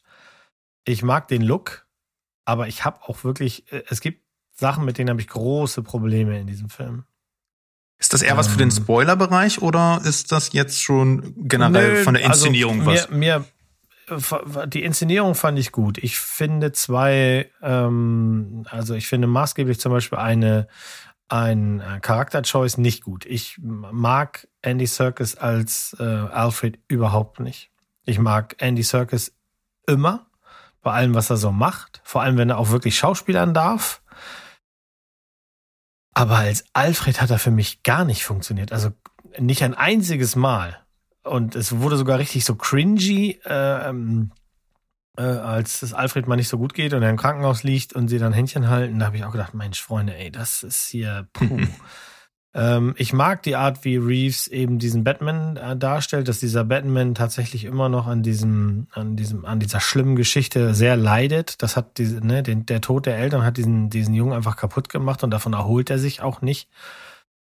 Und man sieht halt eben auch, dass er leidet mit dem Batman-Dasein. Viele Leute erwarten was von ihm, sehen was in ihm, andere wiederum, mit denen er arbeiten soll. Gerade jetzt ja auch in diesem Film eben, wir sehen ja richtig arbeiten eben mit dem, in der Nähe von Cops, nicht unbedingt mit den Cops, aber in der Nähe von Cops, äh, die wenig Liebe für ihn haben und dieses, diese, dieser Zwiespalt, das ist super. Ähm, ich habe jetzt auch nachgelesen, dass Reeves das so ein bisschen angelegt hat, wie eben Kurt Cobain, der auf der einen Seite mit der Musik berühmt geworden ist, aber das Berühmtsein nicht mag. Und so ist dieser Batman ja auch so ein bisschen äh, angesetzt. Und ich habe wenig Liebe tatsächlich für ähm, Catwoman in dieser Verfilmung. Die hat mir auch nicht gepasst. Das sind schon zwei ziemlich, ziemlich wichtige Moves gewesen, mhm. so Catwoman und im Alfred, die beide mir nicht gepasst haben. Und ähm, der Riddler holt hier einiges raus. Ich hätte mir mehr Riddler, weniger die anderen beiden gewünscht. Wirklich. Und das ist so ein Problem, das habe ich generell, aber das kannst du so auch nachverfolgen bei allerhand Batman-Verfilmungen. Ich glaube, die Filme leiden auch immer so ein bisschen daran, dass sie es eigentlich sehr vielen Leuten recht machen müssen und die die Bösewichte, denen, die allen sofort einfallen, die sollen dann immer gleich vertreten sein. Und ähm, du und ich, wir hatten das erst kürzlich in der Folge. Was passiert mit einem Film, in dem lauter Stars sind? Ähm, du wirst diesen Stars nicht mehr gerecht und sie werden keine, nicht genug Spielzeit haben und sie werden nicht genug Charakterentwicklung machen können in einem Zeitraum X oder sowas. Und das Ding ist hier schon drei Stunden, aber ich habe nichts bei Zoe Kravitz gefühlt, gar nicht. Und ich hätte mir wirklich viel, viel mehr von, von Paul Dano gewünscht. Interessant. Äh, wollen wir vielleicht dann einfach direkt mal auf die Figuren eingehen, weil du hast ja jetzt schon fast alle wichtigen Figuren des Films genannt. Ähm, wenn ihr, oder habt ihr noch irgendwas Generelles für den Film, was ihr loswerden wollt? Nee, das Generelle ist, glaube ich, gut. Das, das, hm. Dann lass doch gleich mal direkt. Äh, oh, sorry. Ja, wenn ihr jetzt noch weiterhört, dann könnt ihr ja nebenbei zum Beispiel den hochgradig famosen Soundtrack anmachen. Denn das ist mal wieder ein Soundtrack, der seit er hm, veröffentlicht ja. wurde bei mir rauf und runter läuft. Das Ding fängt alles ein, was ihr seht. Das hat eine Wucht. Ähm, die Themes sind super. Ähm, Imperial March also Michael Giacomo hier spitzenmäßig. Wirklich. Ja, gerade die Anfangsszene, die, wo sich der Soundtrack immer weiter steigert im Hintergrund und du schon gar nicht mehr noch mehr die Luft anhalten kannst, ist echt übelst krass. Also absolut. Also das ist halt tatsächlich auch äh, mir mal aufgefallen jetzt beim beim wiederholten Schauen aller Filme. Es gibt eigentlich keinen Batman-Score. Selbst die von Schumacher haben einen geilen Score ähm, und sehr ikonisch vor allem. Ähm, aber ja, ich würde gern mal kurz äh, auf Alfred eingehen, weil über den gibt's nicht so viel zu sagen. Und ich muss ganz ehrlich sagen, dass sich äh, meine Gefühle da äh, deinen sehr ähneln. Ich aber glaube, dass es richtig war, diesen Weg zu gehen. Weil äh, das liegt nicht an Andy Serkis, du hast ja auch gesagt, er kann gut schauspielern, ähm, sondern die Figur Alfred ist hier nicht, also ist, irgendwie, wie soll ich sagen, es fühlt sich an wie so eine Origin Story des Alfreds, diesen fürsorglichen Alfreds, diese Vaterfigur, die wir kennen aus anderen Inkarnationen. Hier ist er halt noch sehr kalt, abgebrüht, ist eher ein Geschäftsmann, den halt äh, Batman eher auf den Sack geht, weil, wie wir sehen ja, Batman kümmert sich nicht ums Geschäft.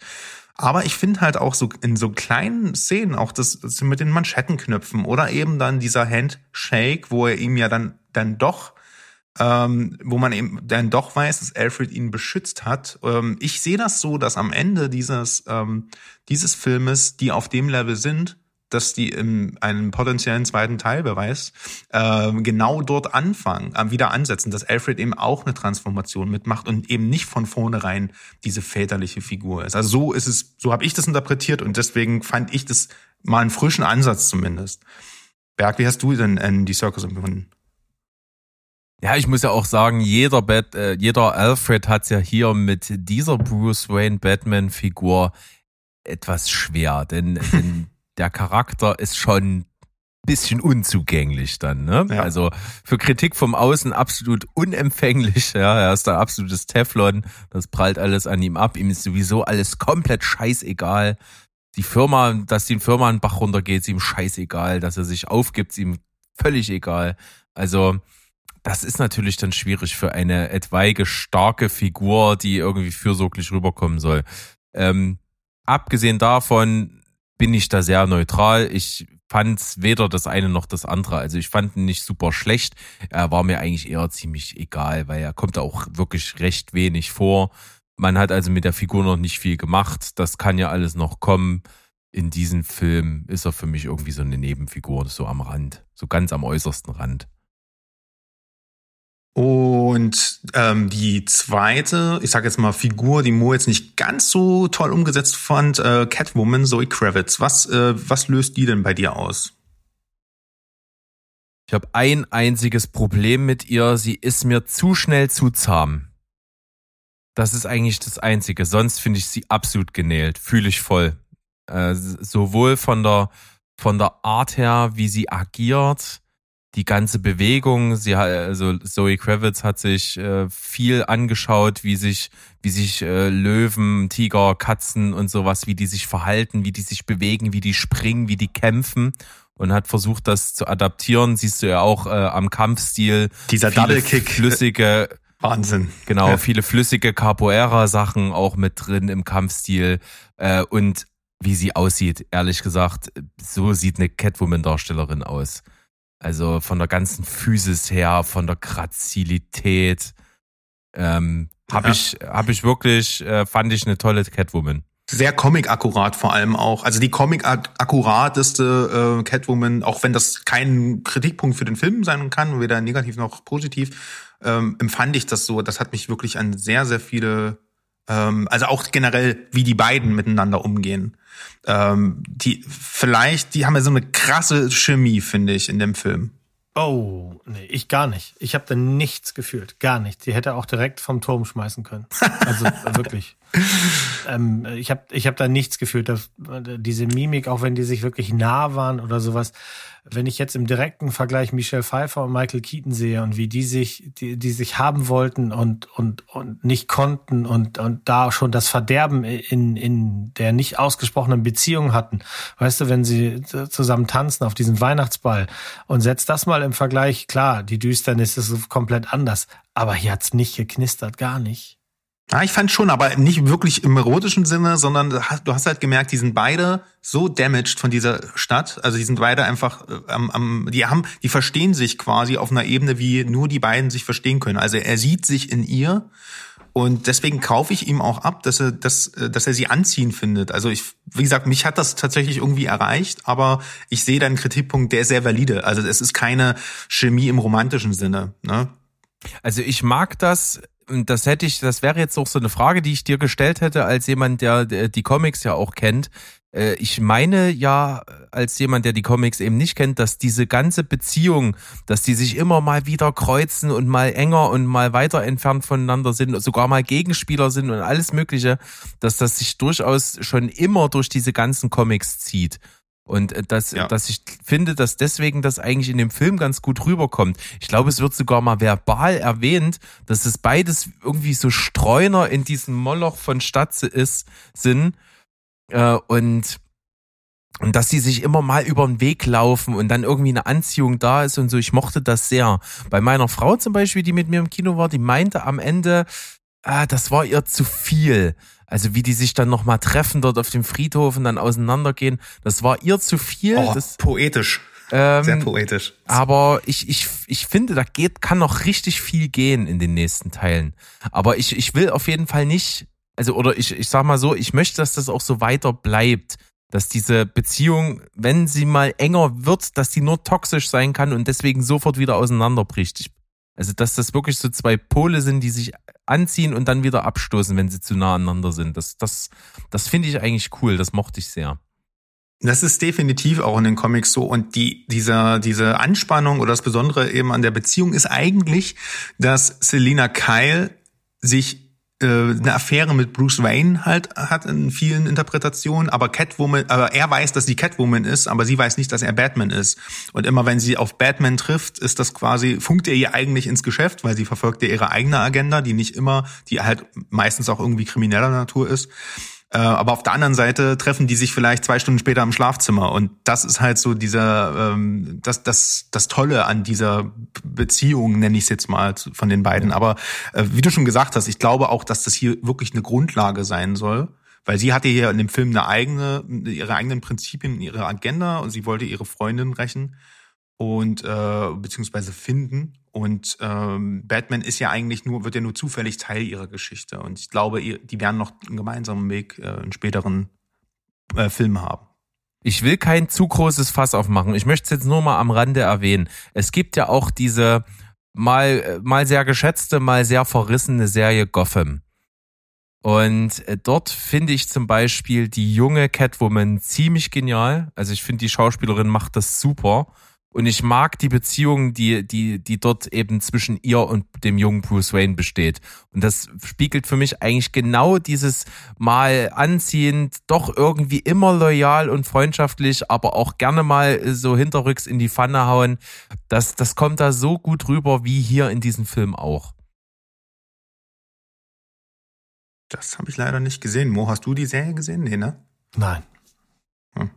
Aber wir glauben dir das, Berg. Also ist, die Se- Serie hat ja auch viel Lob bekommen hier und da. Ich kann es mir leider nicht geben, aber ähm, Wieso nicht? Also äh, kommst du nicht ran oder? nee, ich, ich finde es super billo gemacht. Ich finde die Schauspieler schlecht. Achso, du hast es mal versucht. Ja, Ach ich so, habe okay, klar. wahrscheinlich, ich habe ein paar Szenen rausgesehen, die mir gut gefallen haben. So, ne, wenn Batman das erste Mal kommt oder der Joker oder sowas. Aber ich kann es, ich weiß nicht. Das ist wie Titans und alles. Das hatte ich schon Also mal. es ist, es ist wirklich super billo gemacht. Ja, das ist auch das, so was eine mich dann Fernsehserie irgendwann mal dazu halt. gebracht hat, ist nicht mehr weiter zu gucken.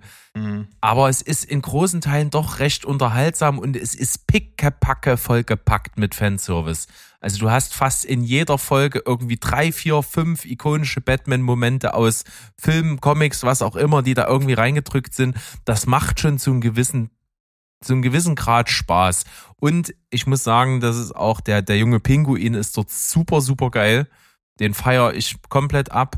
Und ich mag, wie gesagt, auch so diese Beziehung zwischen, zwischen Selina, der jungen Selina Kyle und, und Bruce Wayne. Wobei ich den Bruce Wayne wirklich schlecht finde. Also der geht mir halt nur auf die Eier. Aber äh, genug davon. Zurück zu The Batman.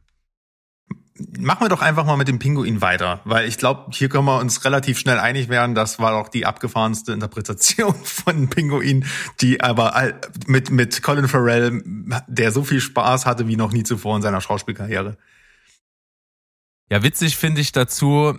Zum einen ist eine der Inspirationen für Colin Farrell selbst, diesen Pinguin so darzustellen, die Figur des Fredo aus der Pate. Das finde ich einen ziemlich geilen Fun Fact. Äh, ich mag in dem Film diese ganz nuanciert angehauchten ähm, Wortwechsel zwischen ihm und Torturo als Falcone. Die Beziehung der beiden, die mag ich total. Also dieses Verachten und trotzdem so des gegenseitigen Benutzens und dieser Schadenfreude am Ende mag ich total. Äh, Colin Farrell lieb ich eh. Ähm, feiere ich ab, wie er den darstellt. Und ich finde so im Hinterkopf zu behalten, ganz witzig, zuerst soll, äh, hat sich Jonah Hill für die Rolle beworben. Und äh, der wurde, der ist dann selber zurückgetreten, weil er eine ganz andere Vision vom Pingu Pinguin hat. Wie die aussieht, keine Ahnung, werden wir jetzt nicht erfahren. Aber ähm, wäre auch interessant gewesen. Und ähm, um auszuweichen, hat sich Jonah Hill sogar noch für einen für einen Riddler angeboten. Allerdings, äh, glaube ich, haben wir, äh, um jetzt ganz kurz vorzugreifen, mit dem Riddler hier schon eine der besten Varianten des Riddlers bekommen. Mo, wie stehst denn du zur ähm, ja, geflügelten Ratte? Ähm, ja, ich fand das, ähm, ich fand das gut. Das, ich auch genau das, was Berg gerade gesagt hat, diese Dialoge, dieses, dieses ein bisschen äh, rumzicken und angiften und sowas. Und ich sehe also wenn ich mir diesen Film jetzt angucke, dann gibt es wirklich tatsächlich, äh, der Fairness halber muss man sagen, zwei Leute, die in Spin-offs und in Serien und sowas noch überlegen, überleben könnten, weil sie genug bieten. Das eine ist Batman, das ist sicher, dass der bleibt, wenn es weitere Filme gibt und der andere, der äh, äh, Charakterstudie erwarten dürfte oder sowas, wäre tatsächlich Colin Farrells Darstellung vom Pinguin, weil wir ja eigentlich erwarten, dass er noch größer und noch fieser und noch weirder ist. Und solange äh, Falcone da am, am Machen war, ging das ja nicht. Und ähm, Ja, auch für ihn eine Origin eigentlich so gewesen. ja, kann genau. Also, es, ich, also für, für mich war das auch so ein bisschen so ähm, Downplaying, weil da kommt noch was, nur nicht gerade jetzt. So als würde, würde da im zweiten, dritten Teil oder keine Ahnung, wie die hier denken, äh, die wollen ja auch die Weltherrschaft übernehmen. Also vielleicht gibt's auch eine Serie oder sowas, ähm, wo das dann nochmal vertieft wird. Das könnte ich mir gut vorstellen. Also ja, da auf jeden Fall. Ähm, ich bin nicht bei Berg, was er vorher gesagt hat, dass er gerne oder er könnte sich vorstellen, dass die Katze dann noch irgendwie eine Rolle spielt. Die kommt nicht wieder. Keine Chance, das glaube ich nicht. Oh, Also doch, Da, da, da gebe ich dir, da, da, da, da können wir heute eine Wette machen. alles. Da können wir heute eine Wette machen, dass sie, dass ich sag dir, die kommt nicht wieder. Okay, spannend. Hm, ich denke schon. Aber Ähm, lasst mal die Katze aus dem, aus dem Raum. Äh, lasst doch Ja. mal über den Riddler reden. Moment, Ja. Moment, stopp. Äh, was ich. Was ich Oh, noch nee. sagen will, es gibt ja, äh, es, es gibt ja schon relativ konkrete Planungen, dass es also Serien-Spin-Offs zu diesem The Batman-Universum geben soll. Äh, Jetzt und da, schon? ja, gibt's jetzt schon. Hm. Und zwar sind das auch jetzt schon drei an der Zahl, wenn ich das richtig gelesen habe. Irgendwas soll sich mit Arkham Asylum beschäftigen. Dann war noch irgendwas und eine soll sich eben mit den Pinguinen von Colin Farrell Ah. beschäftigen. Ähm, Da muss ich okay. direkt äh, intervenieren. Die Arkham Asylum Serie ersetzt die geplante ähm, Poliz ich weiß gar nicht, wie sie heißen sollte, die geplante Serie um äh, Lieutenant Gordon und die Polizei. Also das wird quasi ein eine ein Serienprojekt. Aber Ja, da ja. haben wir noch zwei an der Zahl. Aber das wird's Mhm. geben irgendwie und also es soll auch eine Pinguin-Serie geben. Und ich finde auch die Art, wie Colin Farrell hier den Pinguin spielt, ist schon eigentlich alles gesagt, wie nämlich sein Spitzname hier ist. Er wird halt einfach Oz genannt und das kenne ich Mhm. aus keiner anderen Verfilmung, dass der Pinguin einfach mit Oz angesprochen wird. Es ist eigentlich fast immer Mr. Cobblepot. Das, Ja, und am Ende ich, der Serie wird er sagen, ich bin nicht Oz, ich bin der Pinguin. Zack, dann geht's in den nächsten Film. Wahrscheinlich ist das dann die Ausarbeitung dieser Ja. Gangsterboss-Ikonografie. Ja, das nur dazu. Aber jetzt zurück zu unserem Zodiac Killer. Äh, Entschuldigung, zum Ritter. Äh, nee, nee, John Doe. Wie hieß er denn jetzt? Ähm, also, ich, ich crash einfach mal direkt rein und sage, für mich ist das einer der besten Batman-Bösewichte, die äh, in der Filmumsetzung. Und das liegt nicht an Jim Carreys Riddler, äh, weil es gibt äh, äh, anders, mehr anders hätte diese Interpretation nicht sein können als das, was wir 1995 da gesehen haben, äh, sondern es ist tatsächlich, ähm, das sind zwei Dinge. Das eine kann ich auch jetzt schon spoilerfrei sagen, ist die Szene, die Verhörszene und die Art und Weise, wie er da mit, wie er spricht einfach nur und gleichzeitig ihn optisch da zu sehen, dass so, so eine Typen jagen mir wirklich viel mehr Angst ein als alle Banes der Welt.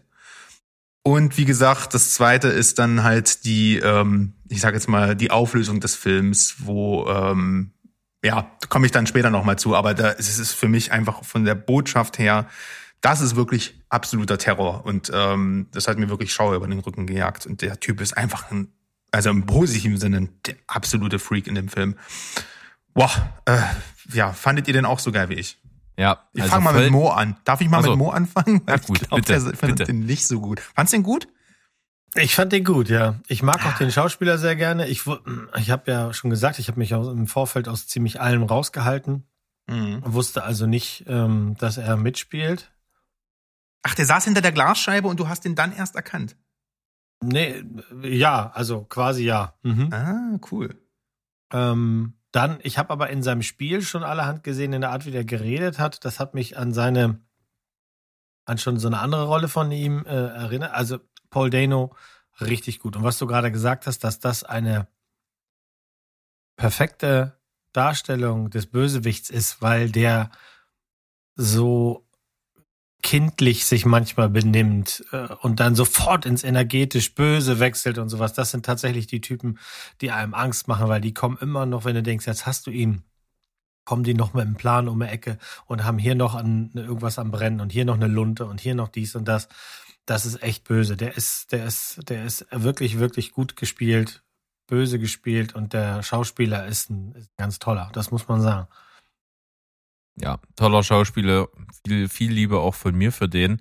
Und äh, genau das ist ja das, das, sag ich mal, sehr beängstigende, wenn du jemanden hast, der so hyperintelligent ist, aber von einem auf den anderen Moment einfach wegen irgendwas lapidaren durchknallen kann und dann eben überhaupt keine Rationalität mehr da ist und dann alles passieren kann. Das ist wirklich sehr, sehr furchteinflößend. Und ich mag einfach das, dass du eben nicht hier in dem Film dieses typische Riddler-Optik-Ding äh, serviert bekommst, dass es eben halt jemand ist, der irgendwie mit so einer Gasmaske in so einem ganz anderen Anzug rumläuft und ganz, ganz geschickt hier die Art, wie er eben seine Verbrechen begeht, dass diese Rätsel nicht so nicht so total krass äh, spielerisch sind, sondern dass es halt schon irgendwie um sehr ernste Dinge dahinter geht und dass so ähm, dieser Kniff, das Ganze in, in wirklich unsere Jetztzeit zu transportieren, mit dieser, mit dieser äh, abgeschlossenen Gruppe, so eine, wie so eine Telegram-Gruppe, mit Social Media Einbindung, mit Live-Gehen, das Ganze über die Handybildschirme zu präsentieren, das Spiel halt so ins, ins Internet zu tragen. Das ist halt super cool, um das halt wirklich in unsere Jetztzeit zu transportieren. Das mag ich halt sehr. Genau, das ist das von mir angesprochene Gruselige gewesen. Dadurch hat sich das so angefühlt, als wenn das hier einfach um die Ecke passieren kann. Ähm, ja.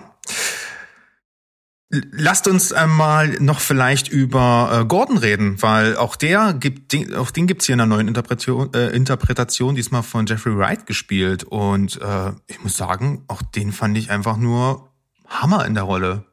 Als hier noch als Lieutenant, ja, ist er noch nicht Commissioner geworden, ich fand den super, vor allem im Zusammenspiel mit Batman. Äh, seid ihr da bei mir? Berg. Also, am Ende mochte ich ihn sehr. Am Anfang war es für mich so ein bisschen der Depp vom Dienst. Also er wird am Ende so ein bisschen als sehr, sehr unscheinbar dargestellt, als ein Typ, der sich gar nicht richtig durchsetzen kann obwohl er natürlich der am Tatort ist, der so offensichtlich so ein bisschen das Sagen hat, der das auch einfach durchsetzt, dass Batman dort an den Tatort kommt, der auch da schon der, der Hauptverbindungsmann äh, zur, zur Polizei eben ist für Batman selbst. Das funktioniert gut. Jeffrey Wright mag ich eh sehr, sehr gerne. Der hat noch nichts gemacht, was ich nicht cool fand. Ähm, und muss dann auch sagen, er entwickelt sich, äh, als die Story sich zuspitzt, wird er auch sehr viel energischer und dann kommt auch ganz viel durch. Und dann hat er mich vollends gehabt bei der Szene, wo sie Batman auf dem Revier haben, alle um ihn rumstehen und alle ja. ihn eigentlich lynchen wollen und er halt äh, ihn zwar verteidigt, aber ihm auch sagt, Junge, reiß dich mal ein bisschen zusammen. Ich bin der Einzige, der hier zwischen dir und den Leuten steht. Das hat mich dann, hat dann mich auf seine Seite gezogen. Insgesamt Inklusive fand ich es dann also doch gut. Ja, absolut. Du hättest gut. dich zurückhalten können. Hab ich. Doch. Hab ich. Ja, ja. Äh, insgesamt dann doch ziemlich gut, wenn gleich auch, ich sag's jetzt mal ähnlich wie bei Michael Caine als Alfred, niemand mehr an äh, Gary Oldman rankommen wird. Ja, also er hat mir so ein paar Züge gehabt, die ich schon als, äh, als Felix Leiter gesehen habe. das fand ich ein bisschen öd, aber ich bin beide diese Szene auf dem Revier und so das, das, das kann er schon spielen, aber er hat tatsächlich so ein paar sich wiederholende Bewegungen in seinem Repertoire, die, also der muss noch mehr kommen, der muss mehr aus sich rauskommen, sonst ist das okay und es ist auch schön und es ist schlimm, dass ich das sagen muss, aber nach 80 Jahren Batman ist das der erste ähm, äh, farbige, der hier Gordon spielen darf. Und dass es so lange ja, gedauert hat, äh, macht überhaupt keinen Sinn, denn eine Sache, die er gesagt hat in der Vorbereitung, ist keine einzige von Gordons Qualitäten ähm, beruht darauf, dass er ein Weißer ist. Also es hat noch nie Sinn gemacht, das überhaupt irgendwie in Frage zu stellen. Also ähm, schön für ihn und ich mag ihn als Schauspieler und ich glaube, da kann noch mehr kommen. So. Zoe Kravitz übrigens ja auch. Ähm, und es gibt tatsächlich auch schon Comic-Interpretationen. Die Comics sind ja uns immer, sind ja Filmen auch immer 30, 40 Jahre in der Entwicklung und ähm, Aussage voraus. Da gibt's auch farbige Interpretationen von den Charakteren. Nur mal so, aber ja, stimmt. Das ist, daran habe ich gar nicht gedacht. Und ich glaube, das ist, spricht auch dafür, dass es tatsächlich scheißegal ist. Gut, reden wir doch jetzt am Schluss noch mal kurz über Batman, oder? Weil ich glaube, um den geht's ja in dem Film doch sehr. Und äh, ich hatte letztens in der Sonntagsfolge gesagt, für mich ist das so der beste Film, der äh, Batman-Film, in dem es wirklich um Batman geht. Und hier, je mehr ich drüber nachdenke, desto krasser finde ich eigentlich auch die Entscheidung, die Matt Reeves hier getroffen hat. Weil ich fand auch viele Sachen, die vor allem Mo, die du gerade erwähnt hast, die teile ich, dass vieles nicht ausgearbeitet ist, dass gern mehr Riddler drin gewesen wäre. Aber der hat sich halt so dafür entschieden, dass wir eigentlich die ganze Zeit bei Batman sind. Also der Film ist wirklich ja, für, ich glaube, wirklich 95 Prozent aus seiner Perspektive. Ähm, und zwar wirklich aus der Perspektive Batman und nicht Bruce Wayne, dass eben wir den Film mit Batman wahrnehmen. So ein bisschen wie halt auch äh, eben in den großen Vorbildern sieben und so, wo halt wir den Täter erst dann sehen, wenn er uns gegenüber sitzt und wir ihm die ganze Zeit sonst nur hinterherjagen. Ähm, und deswegen sehen wir natürlich auch immer nur die Reaktion der anderen Figuren auf Batman und sehen nicht die, was ist mit dem Pinguin hinter den Kulissen passiert oder was macht Catwoman äh, nachmittags, wenn sie nicht gerade im Club arbeitet und so weiter. Und das gleiche eben auch beim Riddler. Ich finde das sehr cool und das ist für mich so der Hauptgrund, äh, also so das Hauptding, was ihn von den, beispielsweise auch von den Nolan-Filmen für mich abhebt, dass wir die ganze Zeit bei Batman sind und alles aus seiner äh, Sichtweise sehen. Und das finde ich vor allem äh, hinblicklich dessen, dass The Dark Knight Rises am Ende kaum noch Batman drin hatte, finde ich das jetzt hier ein super Ansatz. Ähm, und der Titel könnte halt dementsprechend auch nicht geiler passen. The Batman, und zwar The Batman, das ist nämlich noch der Typ, der Fledermausmann und nicht, ach hier ist Batman. Ne? Deswegen perfekt. Ähm, aber Berg, wie siehst du, wie siehst du das? Wie, äh, kamen die anderen Figuren auch zu kurz? Und äh, wie findest du diese Fokussierung auf Bat mehr Batman und weniger Bruce Wayne in dem Film? Ja, also ich habe es ja eingangs schon gesagt, für mich ist der Film, für das, was er sein will, ist es schon ein Meisterwerk. Insgesamt für mich mit einer 9,5 wirklich ein grandios guter Film und dazu trägt auch der Fokus bei. Also ich unterschreibe das genauso wie die, wie diese Verschiebung hier hin zur Figur Batman geht und wie, wie die verkörpert wird, ist einfach das, was den Film auch ausmacht. Ich mag total diesen Ansatz, dass wir hier einen Batman sehen, der gerade erst seit zwei Jahren äh, die Rolle des dunklen Riddlers, äh, des dunklen Riddlers, schöner Versprecher, äh, des dunklen Ritters ausfüllt äh, eben noch nicht 100% souverän ist, nicht 100% abgebrüht und cool ist, sondern auch äh, sich noch versucht, gerne auch mal strauchelt, mal richtig einstecken muss, auf die Fresse bekommt, trotzdem sau cool ist, gerade weil es einfach jemand ist, der irgendwie so diese Scheißegalhaltung hat, was ihm natürlich irgendwie zugute kommt. Ähm, es ist hier gefühlt der jüngste Bruce Wayne, den wir sehen in den ganzen Verfilmungen, der halt wirklich noch so was Jugendliches, Ungestümes hat, der sich finden muss, der noch nicht seinen Platz in der Welt gefunden hat. Das sind alles Sachen, die mag ich unglaublich. Und das sind auch alles Sachen, die den Film dazu gemacht haben, was er ist. Denn wir müssen auf jeden Fall uns vor Augen halten, Matt Reeves ist, bevor er diesen Film so richtig angefangen hat, ein riesen Robert Pattinson-Fan gewesen hat ihn vor allen Dingen durch den Film Good Times als jemanden gefunden, wo er gesagt hat, ey, das ist ein Typ, den kann ich besetzen und der hat wirklich den Film, das Drehbuch zum Film geschrieben auf Robert Pattinson. Es ist seine erste Wahl gewesen und äh, es kam zusammen, was zusammenkommen muss. Und äh, Robert Pattinson auf der anderen Seite auch jemand gewesen, der sofort, bevor überhaupt die äh, Möglichkeit an ihn rangetragen wurde, dass er Batman spielen kann, davon geträumt hat, Batman zu spielen. Also es sind zwei zusammengekommen, die sich unbedingt wollten. Das siehst du in dem Film, das hat der Film am Ende gemacht. Und äh, es ist auch zu Recht einfach Sachen dabei, so dieses schwarze Augen-Make-up zum Beispiel unter der Maske. Das ist das erste Mal, dass das filmisch dargeboten wird. Ähm, es, also der geht ganz anders mit seinem Batman um hier, Matt Reeves und auch Robert Die Sonnenbrille Pattinson. auch, die er braucht, ne, um, um überhaupt das Tageslicht auszuhalten. Auch ja, ein geiles also Detail. Ich mag es total. Ich mag den Batsuit, ich, also dass das noch so roh aussieht, so ein bisschen wie, ja, es ist so ein Gothic-Outfit, so ein bisschen als, als Kampfanzug umgewandelt, das, das mag ich total. Wie er agiert, wie er sich bewegt, wie er die Zerrissenheit der Figur, die wir schon mehrfach heute angedeutet haben, bringt. Also rundum gelungen. Äh, Und äh, dieses, dieses Good Times hat auch so, einen kleinen, kleinen, so ein kleines Cameo im Film. Es gibt nämlich einen Good Times Store, der gezeigt wird ziemlich am Okay. Anfang des Films. Äh, Hat also das auch mit verarbeitet. Finde ich super schön und gelungen. Äh, Von daher äh, wirklich, ich würde tatsächlich sagen, der beste Batman bis jetzt als, als, als Darsteller, weil er, weil er so nachvollziehbar ist und trotzdem so unglaublich viele Ecken und Kanten und so eine Mystik hat. Das, das mag ich extrem. Ich kann mich am ehesten mit der Figur irgendwie id- identifizieren. Ja, der Gothmo freut sich, dass da endlich einer mal wieder ein ganz ordentlich Kajal aufgeschlagen hat. und damit die ganze Zeit durch den Film läuft.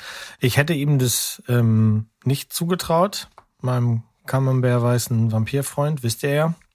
Aber das hat er wirklich gut gemacht. Ist er der beste Batman ever? Nee, geht ja nicht, weil Michael Keaton, wisst ihr ja. Aber der ist schon wirklich, wirklich gut. Ähm, ich, die, diese Zerrissenheit hier hatten, nehme ich ihm ab, dass der kaputt gegangen ist als Kind, habe ich ja vorhin schon gesagt, das nehme ich ihm ab. Dass der hier nachdenkt, das haben andere Batmans auch nicht gemacht. Also die wussten immer sofort alles oder so, aber der hier denkt wirklich nach und muss Rätsel knacken und muss ein bisschen überlegen und das macht er halt so, ne, da mag ich dieses, tatsächlich dieses Detektivische da rumstehen und mal kurz die Schnauze halten, sich einen Punkt fixieren und dann eine Antwort finden oder eine Idee haben und so. Ähm, ja, das mag ich alles. Ich, ich mag den als Batman. Ich kann mir das gut vor. Ich werde mir die nächsten beiden angucken und dann bin ich wahrscheinlich auch froh, dass nach drei Schluss ist. Aber die drei, die soll er haben und die macht er, das macht er bestimmt gut. Ich finde, das trägt die Klamotten, die er trägt, sind super. Das, das passt auf ihm. Das wirkt jetzt nicht so über, überbordend super dick und super muskulös und super irgendwas, sondern man merkt schon noch, dass der so ein bisschen ein Stück Lauch da drin ist. ähm, auch mit seinem, was ich wirklich seltsam finde, ist seine Friese. Also die hat mich vor allem äh, ähm, in der einen Szene, wo es ja quasi wie so ein Mittelscheitel runterhängt, da habe ich auch gedacht, boah, das ist echt schlimm. Aber in anderen Szenen macht das irgendwie Sinn, weil da hat er so schmierige Haare und dann mit den mit den äh, dreckigen Augen quasi in dieser kleinen Höhle, in der er da hockt, wo er ja auch irgendwie quasi äh, durch Kanäle durchfährt und so, da, da, da passte das alles. Also der ist, der, der hat so einen schmutzigen Stil und das finde ich schon gut. Der ist nicht so gelackt und dass es nicht eine einzige gelackte Szene gibt im ganzen Film ähm, von ihm äh, im Vergleich zu anderen, wenn sie denn Bruce Wayne sind. Er ist ja in dem Film auch mal Bruce Wayne, aber da ist er ja auch nicht gelackt. Er ist ja trotzdem noch kaputt und das macht er wirklich gut. Ja, vor allem äh, die wir, wir mögen, also wir kennen ja alle die Origin von Batman und die äh, dieser Film, Berke, du hast es gesagt, das ist eine, also im Film äh, soll es zumindest der jüngste Bruce Wayne äh, beziehungsweise Batman sein, die wir bisher gesehen haben. Und nichtsdestotrotz erspart man uns, dass wir nochmal durch diese ganze Kindheitsgeschichte durchgehen müssen. Und Trotzdem fand ich das so toll, wie aber diese ganzen ähm, Motive und Symbole äh, immer wieder aufgegriffen werden. Sei das halt in diesen Flashbacks, wo er halt viel über seine Familie erfährt, oder eben, was ich grandios fand, dieses dieser fast halbweise ähm, vom, äh, vom, vom Senator, der war das, glaube ich, der, der, du siehst einfach nur, wie er ihn anblickt und wie er einfach dann darin sich selbst wieder sieht und wir als Zuschauer wissen, alles klar, das erinnert ihn an seine Kindheit, deswegen, das, deswegen wird das jetzt plötzlich gerade was Persönliches. Das finde ich so toll im Subtext auch einfach gelöst, dass wir uns das nicht, dass der Film das schafft auszusparen und trotzdem wissen wir genau, was gerade in Bruce Wayne abgeht. Und außerdem finde ich das toll, dass der, weil er ist, der Film ist irgendwie doch eine Origin Story, weil erst am Ende des Filmes ist ja Batman Batman und vorher ist es, ist er, wie er selber sagt, Vengeance, ne? Er ist Vergeltung. Er nennt sich nicht mal so. Deswegen ist er einfach nur, das ist eher so ein dreckiger Spitzname aus der Straße. Guck mal, der Fledermausmann, The Batman, ist da wieder der Freak. Äh, Und er sieht sich auch nicht so als jemand, der Gotham beschützen muss, weil da ist ja auch nichts Beschützenswertes bislang in der Stadt gewesen. So wurde sie ja auch dargestellt. Sondern dieses, dieses Symbol wird von Gordon angeschmissen, damit die Gangster sich einscheißen und aufhören, äh, äh, Dinge, abzuziehen, Dinge abzuziehen. Weil Batman, wenn er auftaucht, ist er gerade in der ersten Szene, Leute, wie ein Horrorfilm. Er ist eine Bedrohung und er sucht sich seine, er nennt sie selber Opfer raus, um sie halt einfach zusammenzuschlagen, um sich diesen Frust rauszuprügeln. Und ich finde das so nahbar und das ist so nah auch an diesem Comic Batman dran äh, aus dem Year One und so, der halt einfach versucht, irgendwas in der Welt zu finden oder zu sterben, meinetwegen auch, um dieses Trauma zu verarbeiten und erst dadurch irgendwann mitbekommt, okay, ich kann hier auch als Symbol der Hoffnung dieser Stadt helfen. Und als er dann dieses Licht in der Dunkelheit ist am Ende des Films, im bildlichen Sinne auch, das ist so eine tolle Szene, die ohne viel zu erklären einfach dir zeigt, er ist jetzt an dem Punkt, wo er wirklich Batman ist. Und das ist wirklich meisterhaft gelöst und toll bebildert und alles, ohne dir das halt nochmal vorzukauen, sondern einfach mal ähm, wirklich mit, mit, mit Symbolik einzufangen und äh, mit, äh, mit diesem, mit diesem Off, äh, mit dieser Stimme aus dem Off auch noch so Detective Noir ganz großartig gewesen. Äh, also viel Liebe für dieses tolle Plädoyer. Könnten wir nur noch kaputt machen, hinten raus jetzt. Aber was, was, was auch den Film noch kaputt machen könnte, wären, äh, sind vielleicht reingequetschte Szenen oder Szenen, die wir äh, vielleicht jetzt, äh, ich weiß, ihr macht das ja nicht so mit Spoiler-Parts, aber äh, ich würde jetzt. Ja gut, wir sind ja schon die ganze Zeit irgendwie so ein bisschen im Spoiler. Aber ein paar Sachen sind am Ende vielleicht doch sehr, sehr konsequent. Also ich sage jetzt einfach mal Spoiler-Alarm hier, so, ne, weil äh, kann ja sein, dass ja irgendjemand sonst sich auf den Schlips getreten fühlt. Aber wie findet ihr denn äh, lasst uns doch mal vielleicht über das Ende reden äh, mit den ähm, ja mit den mit dem mit dem Ende des Riddlers, so, so formuliere ich das mal. Wie fandet ihr diese diese diese Entscheidung im Drehbuch? Ähm, prinzipiell spannend. Kann cool werden, kann nicht cool werden, aber ich habe mich ein bisschen belesen, ich habe mich informiert, ich habe Interviews geguckt. Ähm, es geht nämlich um Folgendes. Wir werden dann auf der, sag ich mal, Blu-ray-Veröffentlichung Deleted Scenes sehen. Matt Reeves stellt unmissverständlich klar, dass die Version, die wir im Kino sehen, sein Director's Cut ist. Aber er hat andere Szenen gedreht, die er selber sehr, sehr liebt, aber die für ihn nicht in den Film gepasst haben. Eine davon ist schon vorab mit dieser äh, unbekannter Gefangenenfigur. Und zwar mit Batman, der in der Anstalt ist bei dieser Figur.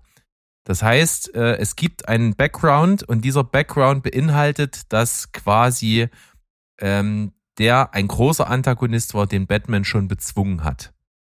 Das heißt, er gehört zu dieser, äh, zum ersten Jahr von Batman irgendwo als große Figur, die er dort hinter Gittern gebracht hat. Also es gibt eine große Verbindung. Es gibt also, ähm, die Figur ist also da schon essentieller Bestandteil von, von Bruce Wayne und Batman. Und äh, das haben wir nicht in diesem Film gesehen. Es ist aber trotzdem im Hintergrund da. Ich glaube fast nicht, dass damit nochmal was gemacht wird. Willst du den Elefanten mal benennen? Äh, ja, es soll natürlich der Joker sein. Gespielt von Barry Keoghan. Alter, ich hab, ich hab mich so gefreut, weißt du noch, in unserem Eternals Podcast, der Typ, der wird doch mal eine große Nummer. Aber so groß habe ich jetzt nicht gedacht. Ja, ja. Weil ich denke schon, der wird auf jeden Fall vorkommen. Aber ich find's halt auch schön, wie du gerade schon gesagt hast, dass Matt Reeves das selbst entschieden hat. Weil ich habe beim ersten Mal gedacht, okay, hat Warner Brothers aber jetzt gesagt, bringt mal den wichtigsten äh, Gegenspieler von Batman bitte unbedingt irgendwie mit rein. Ja, aber wie gesagt, mit dem Hintergrundwissen macht's mir das schon wieder so sympathisch. Also ich finde halt Matt Reeves einfach, wie ich schon sagte, ein cooler Typ. Interview kann man sich angucken, mal bei, auf YouTube. Da findet man ein bisschen was, wo es eben auch genau um diesen Part geht. Der Elefant im Raum wird natürlich im Interview angesprochen und äh, da erzählt er das eben, dass quasi und das wissen wir. Batman ist nichts ohne einen Joker und das ist auch in dieser Verfilmung so, plus wir sehen es halt einfach nicht aber die, Ver Ver äh, die Vergangenheit ist da. Mo, wie fandst du das denn? Ich glaube, du hast da ein bisschen Probleme mit gehabt, oder? Nee, das ist dann wieder so ein Ding, wie viel müsst ihr jetzt noch reintun? Also wie viel, ne, wie viele Helden, wie viele Bösewichte, wie viele Storylines müssen da noch rein? Ähm, auch, dass sie es im Grunde verschleiern, ohne es richtig zu verschleiern. Aber gut, das hat wahrscheinlich einfach auch mit unserer, mit unserer jetzigen Zeit zu tun, dass äh, Barry Keegan da irgendwas spielen wird. Das war ja vorher klar. Dann wurde ja noch versucht äh, zu verschleiern, was es denn sein wird. so richtig wahr, klar ist es immer noch nicht. Selbst wenn du es im Film siehst, ist es nicht richtig klar, weil du ja das nicht richtig siehst. Und für mich, für mich hat's einfach nicht Not getan. Aber was ich mal ganz kurz mal fragen muss, also ähm, dein Ausspruch gerade eben, der, der wird noch mal richtig groß, aber dass der so groß wird, also ich finde das schon sehr faszinierend, dass du in deinem in deinem Phantom äh, nur wenn Barry Keegan äh, den äh, äh, den diese Person spielen darf, haben wir den, haben wir den Namen schon gesagt? Sagen wir das? Den Joker haben wir schon Ja, erwähnt. haben wir gesagt. Also ja. nur wenn nur wenn Barry Keegan den Joker spielen wird, dann erst ist er richtig groß. Hast du The Killing of a Sacred Deer nicht gesehen? Doch, da habe ich ihn ja das erste Mal gesehen. Das ist ein Independent-Film. Aber mein Gott, und ich meine, ich, wir hatten halt bei Eternals drüber gesprochen und ich meinte da zu Berg, für mich ist das der Scene-Stealer in dem Film, obwohl er nur eine Nebenrolle spielt und ich wünsche mir, dass er größer wird. Ich hätte den zum Beispiel auch gern als Fate Rauter in Dune 2. Äh, kennt ihr nicht die Figur, aber als Gegenspiel ist egal. Ähm, ich finde einfach, da ist Potenzial. Ich finde ihn ähm, irgendwie geil. der und ist- ich finde, der das ist ist groß. ein geiler Der Joker. ist- Kann ich mir gut Der ist vorstellen. großartig und aber naja, also wir haben wir haben eine so ellenlange Liste an Bösewichten. Hm. Aber warum muss es in allen Filmen müssen es wirklich immer dieselben sein? Also Weil Berg schon noch- gesagt hat, das ist halt ja, Batman. wenn ich noch an, ist weißt halt das Joker. ist, ja, das geht mir halt genauso beim beim ähm, Spider-Man. Wenn ich noch einen Goblin sehe, dann muss ich mich echt übergeben. es gibt so so viele mehr und es gibt auch gerne mal dann macht doch irgendeinen Twist and Turn, macht doch irgendeinen guten plötzlich zum Bösewicht und schafft eure eigene Timeline oder sowas, aber nicht immer dieselben wieder rauskramen. Das ist doch, das ging bei, bei, bei, ähm, bei Jared Leto schon dermaßen in die Hose in dem Zack Snyder-Universum. Das wird auch nicht mehr besser und ich finde, es gibt wirklich deutlich bessere Bösewichte, die man mal vielleicht pushen kann. Wir können ja auch mal einen aus der Versenkung holen, den die Leute gar nicht auf dem Zeiger hatten, der aber vielleicht in der Comic-Welt wirklich, wirklich wichtig war vielleicht. Ne? Clayface. Clayface, Dr. Tod oder so. Äh, Ja, ja, Kalenderman, Hutmacher. Hm. Mega. Ja, die Schlafmaus. Also ich, das sind ja jetzt zwei Dinge. Ich bin bei dem Mo, der, äh, es hätte die Szene nicht gebraucht, weder für den Riddler noch für uns als Publikum. Wir hätten sie nicht vermisst. Sie war out of place. Ähm, da fand ich das bei Nolan bei, am Ende von Batman Begins wesentlich charmanter, diese, dieser Kartenflip.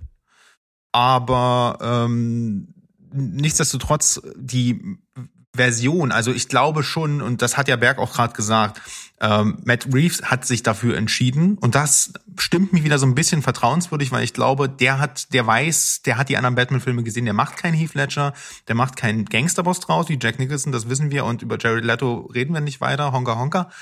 Ähm, der wird schon eine eigene Vision haben, die auch ähm, ähnlich anders ist wie der Riddler jetzt eben im Vergleich zu den vorherigen Interpretationen. Deswegen habe ich Hoffnung. Ähm, würde, ja, ich weiß nicht, willst du noch was dazu ähm, ergänzen, Berg? Nee. Das, also, das habe ich schon alles gesagt. Ich, ich bin mir nicht mal sicher, weil ich eben um Matt Reeves vertraue, ob der die Figur noch einsetzen wird in kommenden Teilen. Bin ich mir nicht mal sicher. Also ich denke, dass wir ihn auf jeden Fall sehen werden, weil sonst wäre sonst wäre die Szene ja umsonst gewesen. Aber ich, es kann natürlich sein, dass er einfach die ganze Zeit im Knast sitzt, ungeschminkt und äh, er gar nicht zum Einsatz kommt, sondern die ganze Zeit wie so eine Art, ja, als würdest du zu deinem Therapeuten gehen, so aus dem ersten Jahr und, und also so eine Art, äh, dass er sich mit ihm austauscht und dass er, weiß ich nicht, so ein bisschen wie Hannibal Lecter, ne? Also dass er ihm hilft, Fälle zu klären. Das fände ich sogar richtig spannend, diesen, diesen Twist. Und naja, werden wir schauen, wir werden das sehen. Die Fortsetzungen werden kommen. Der Film hat äh, nach Spider-Man die zweit, den zweitbesten Pandemiestart aller Zeiten hingelegt, wenn man das noch als Pandemiestart äh, gelten lassen kann, aber ich glaube ja. Ähm, ich wollte eigentlich noch kurz erwähnen, dass ich diese Nachahmer-Szene der Riddler äh, Maniacs am Ende extrem krass fand. Und ich fand, die ist auch ein schöner Gegenentwurf zu dem, was wir in The Dark Knight gesehen haben, wo es Batman-Nachahmer gibt. Und das war für mich halt tatsächlich nicht diese Entscheidung, nicht diesen den Antagonisten auf den Protagonisten treffen zu lassen und dann diesen Clash zu haben, sondern das, das Finale eigentlich von diesem Symbol ne, des Terrors be begangen wird von ganz normalen Menschen, sage ich jetzt mal in Anführungsstrichen, die halt einfach eine Agenda haben, Amok laufen und dann äh, Zivilisten erschießen in diesem Stadion. Das hat mir wirklich, das, ich fand das wirklich frisch, neu und hat halt eine ganz gewisse äh, und hat halt irgendwie so ein ganz äh, eine neue Sicht auf die äh, auf, auf Gotham und auf unsere Zeit und äh, auf das, was Batman sein muss, äh, geworfen, weil es geht, geht eben nicht darum, eine Figur auszuschalten und in Arkham zu stecken, sondern eben ähm, ja die Menschen zu retten. Und das macht er.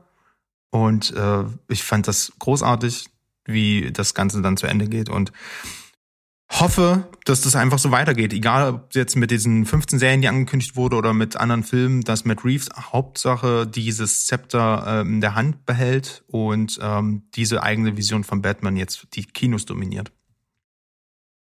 Ja, kann ich absolut unterschreiben. Und mein letztes Statement zu dem Film soll bitte sein, eine Sache, die du schon in der Sandrolina Molly Sonntagsfolge angesprochen hast, ist nochmal hier besonders erwähnt, das Batmobil. Und ich muss jetzt einfach mal sagen, Robert Pattinsons Batman hat einfach das Prinzip genäht, dass so ein Auto auch einfach eine Schwanzverlängerung sein kann für ohnehin schon dicke Eier. Und das hörst du einfach, wenn dieses Motorgeräusch das erste Mal aufheult. Also ich träume jetzt noch nachts feucht davon. Also es ist mega. Ja, der Tumblr hat sich getarnt und er will halt nicht sich tarnen, sondern er will allen Angst einjagen. Das ist halt einfach nur eine Charakterisierung, ne? Perfekt und das, ja, geile Szene. Na, es ist ja auch so ein bisschen so eine Hommage an das ganz, ganz, dann kommen wir wieder, Ja, wie wir stimmt. eingangs gekommen Adam sind, West, ja. zurück in die 60er. Äh, ähm, die sind eigentlich auch mit einem normalen Auto durch die Gegend gefallen, das halt einfach nur gepimpt war. Und hier ist es auch äh, die, die Aufarbeitung eines Muscle Cars. Ähm, deswegen macht sie so einen Krach und deswegen ist sie so laut und deswegen funktioniert sie aber trotzdem noch wie ein Auto und eben nicht wie so ein Tumbler, der, bei dem man ja denkt, der kann die ganze Stadt äh, klein malmen. Das ist schon, das ist schon geil. Gibt's übrigens für ähm, 60 schlappe Mäuse bei Amazon als RC schon zu kaufen. Kapitalismus Mo hat wieder Weihnachten hier kommt. zugeschlagen. Schön. Super. Ja, haben wir ja ähm, am Ende was äh, ähm, auch für eure Geldbeutel gemacht. Ähm, weiß nicht, Berg, willst du das Ding hier zu Ende führen oder äh, wollen wir einfach rausgehen und wie sieht's aus? Äh, ich hätte, ich würde jetzt vielleicht mal ein was vorweggreifen, was angebrachter wäre, wenn die Trilogie schon zu Ende wäre. Und zwar gibt es noch so einen blinden Fleck in Verfilmungen von Batman, die ich mir mal wünschen würde. Das passt hier gar nicht, aber irgendjemand muss mal kommen, eine neue Trilogie machen, wo eben nicht alles Realismus ist, trotzdem richtig düster, brutal und ernst, aber mit so einer äh, unrealistischen Note. Und da spreche ich an auf so Sachen, die es nicht gibt. Also zum Beispiel, dass, dass Bane irgendein Mittel nimmt, wo sich wirklich die Muskeln so fett aufpumpen und der so eine Riesenmaschine ist. Das möchte ich unbedingt gerne sehen. Da habe ich richtig Bock drauf. Ja, oder Man-Bat, Äh, äh, das wäre auch fett. Und ich wollte gerade sagen, Man-Bat das nächste, das will ich auch sehen. Ich will so eine Batman-Verfilmung haben, die so richtig heftig, horrormäßig, düster, brutal ist mit solchen äh, fantastischen Elementen drin. Das wäre mal noch so ein Approach, der ist noch frei, den kann man machen und den will ich irgendwann sehen. So, da habt ihr das. Also, dann muss das auch gemacht werden. Wenn der Berg das sehen will, muss das gemacht werden. Bitte. Ja. Hm. Warner, ihr habt das gehört. Äh, einfach äh, eine Mail. Wo, wo soll die Mail hingehen, Berg? Kann, wo kann man denn diesen Podcast kontaktieren? Bei, bei natürlich äh, podcast at stevenspoilberg.de. Aha. Und wo können Warner äh, Brothers sich vielleicht nochmal belesen, äh, wenn, wenn sie nicht die ganze Folge durchhören wollen? Ach, da gibt's immer eine schöne Homepage www.stevenspoilberg.de. Da werdet ihr diese Folge von uns unter dem Reiter Specials finden. Mhm, wunderbar. Da schaue ich da auch gleich mal rein, Mo. Ich weiß nicht, äh, willst du auch noch was äh, vielleicht an Warner Brothers, äh, Warner Brothers Ja, pitchen? ja. Also, wenn ich die Gelegenheit habe, sehr geehrte Damen und Herren, sehr geehrte Zuhörer. Herr Warner, Frau Warner? Ähm, ich hätte gerne, dass ihr nicht Batgirl oder Batwoman verfilmt in irgendeiner Form. Und also wenn es denn sein muss, obwohl niemand danach schreit, dass er die Ernie und Bert-Variante zieht und Robin plötzlich auftaucht, dann kann ich wirklich nur hoffen, dass ihr auf den ähm, Filmemacher mit Reeves hört, denn vielleicht kriegt der das sogar hin. Das wäre der Erste und das würde ich ihm auch gönnen. Ja, ich möchte gar nicht mehr verlangen als das. Und das ist nicht viel. Also ke- kein Robin, kein Batgirl, ihr habt's gehört. Ähm, also ich, ich muss ganz ehrlich sagen, also Batgirl ist eigentlich, glaube ich, abgedreht, oder? Aber du meinst jetzt in dieser Version von Matt Reeves. Ja, ich hoffe halt eben, dass sie es nicht machen. Ich, ich glaube auch, mich zu erinnern, dass es einen Batgirl-Film sowieso geben soll. Mit Michael Ähm, Keaton, ja, ja. Das, der dreht schon fleißig. Ja, so, Ja. dann, das langt dann auch. Ähm, ich hoffe nicht, dass es irgendwelche Crossovers gibt, weil sie sich die Hände schütteln müssen, damit hinterher noch mehr verkauft wird oder wir auch dieses serienübergreifende jetzt wirklich bis zum Erbrechen äh, bekommen, weil dann ist äh, der nächste Batman nichts anderes als ein Boba Fett mit Haaren. So, und wenn es jetzt hier in das Star Wars Dissen geht, würde ich sagen, sind wir raus aus der Nummer. Es langt dann auch dieser Podcast. also ich weiß nicht, wie es euch geht, aber mir hat es riesen Spaß gemacht, mal durch die ganze Batman-Filmografie durchzuschlittern. Und äh, vor allem, weil man jetzt einfach auch wieder Bock hat auf die Figur, weil die neueste Version, neueste Filmversion, Filmumsetzung, wie auch immer, einfach geil ist, die Welt begeistert und auch mir ein bisschen Hoffnung gibt, dass anspruchsvolles, langsam erzähltes, weniger actionlastiges äh, Blockbuster-Kino, was sehr Film noir-mäßig ist, auch gut funktionieren kann. Und äh, hoffentlich lernen die Studios davon und äh, bitte, bitte mehr davon. So sieht's aus. So äh, freuen wir uns, dass wir diese Folge absolviert haben, dabei viel Spaß hatten, viel gelernt haben, ja, viel Trivia zu äh, sowohl alten Filmen als auch zu dem aktuellsten. Unbedingter Appell, geht ins verdammte Kino. Da Ja. ist dieser Film am allerbesten aufgehoben. Macht das bitte. Und ich denke, wir haben heute genug Anlass dafür gegeben. Ich bedanke mich bei allen, die dabei waren. Natürlich auch hier intern bei uns äh, und natürlich auch an Sandro, der hier das Ganze ein bisschen geformt hat, redaktionell zu, zu der Folge, die ihr jetzt gehört habt. Und bedanke mich bei allen, die zugehört haben und sage einfach mal Tschüss, ciao. Und goodbye. Äh, Spoilerschweinerei. ja, muss man sagen. Hat schon mal besser geklappt. Aber irgendwann muss es Wir schief haben das gehen. immer Hat zu viert immer gut gemacht. geklappt. Irgendwann muss es schief gehen. Aber vielleicht sagen wir das einfach mal vorweg. Also am Anfang, äh, Steven, falls du in der Lage bist, schneid auch am Anfang einfach mal einen von dir selbst intonierten äh, Spoiler-Warn-Drops da rein, dass die Leute dann hinterher nicht sauer sind mit uns womöglich. Gott, das wollen wir ja nicht riskieren. Nein. So, Tschüssing. tschüss. Macht's gut, Leute.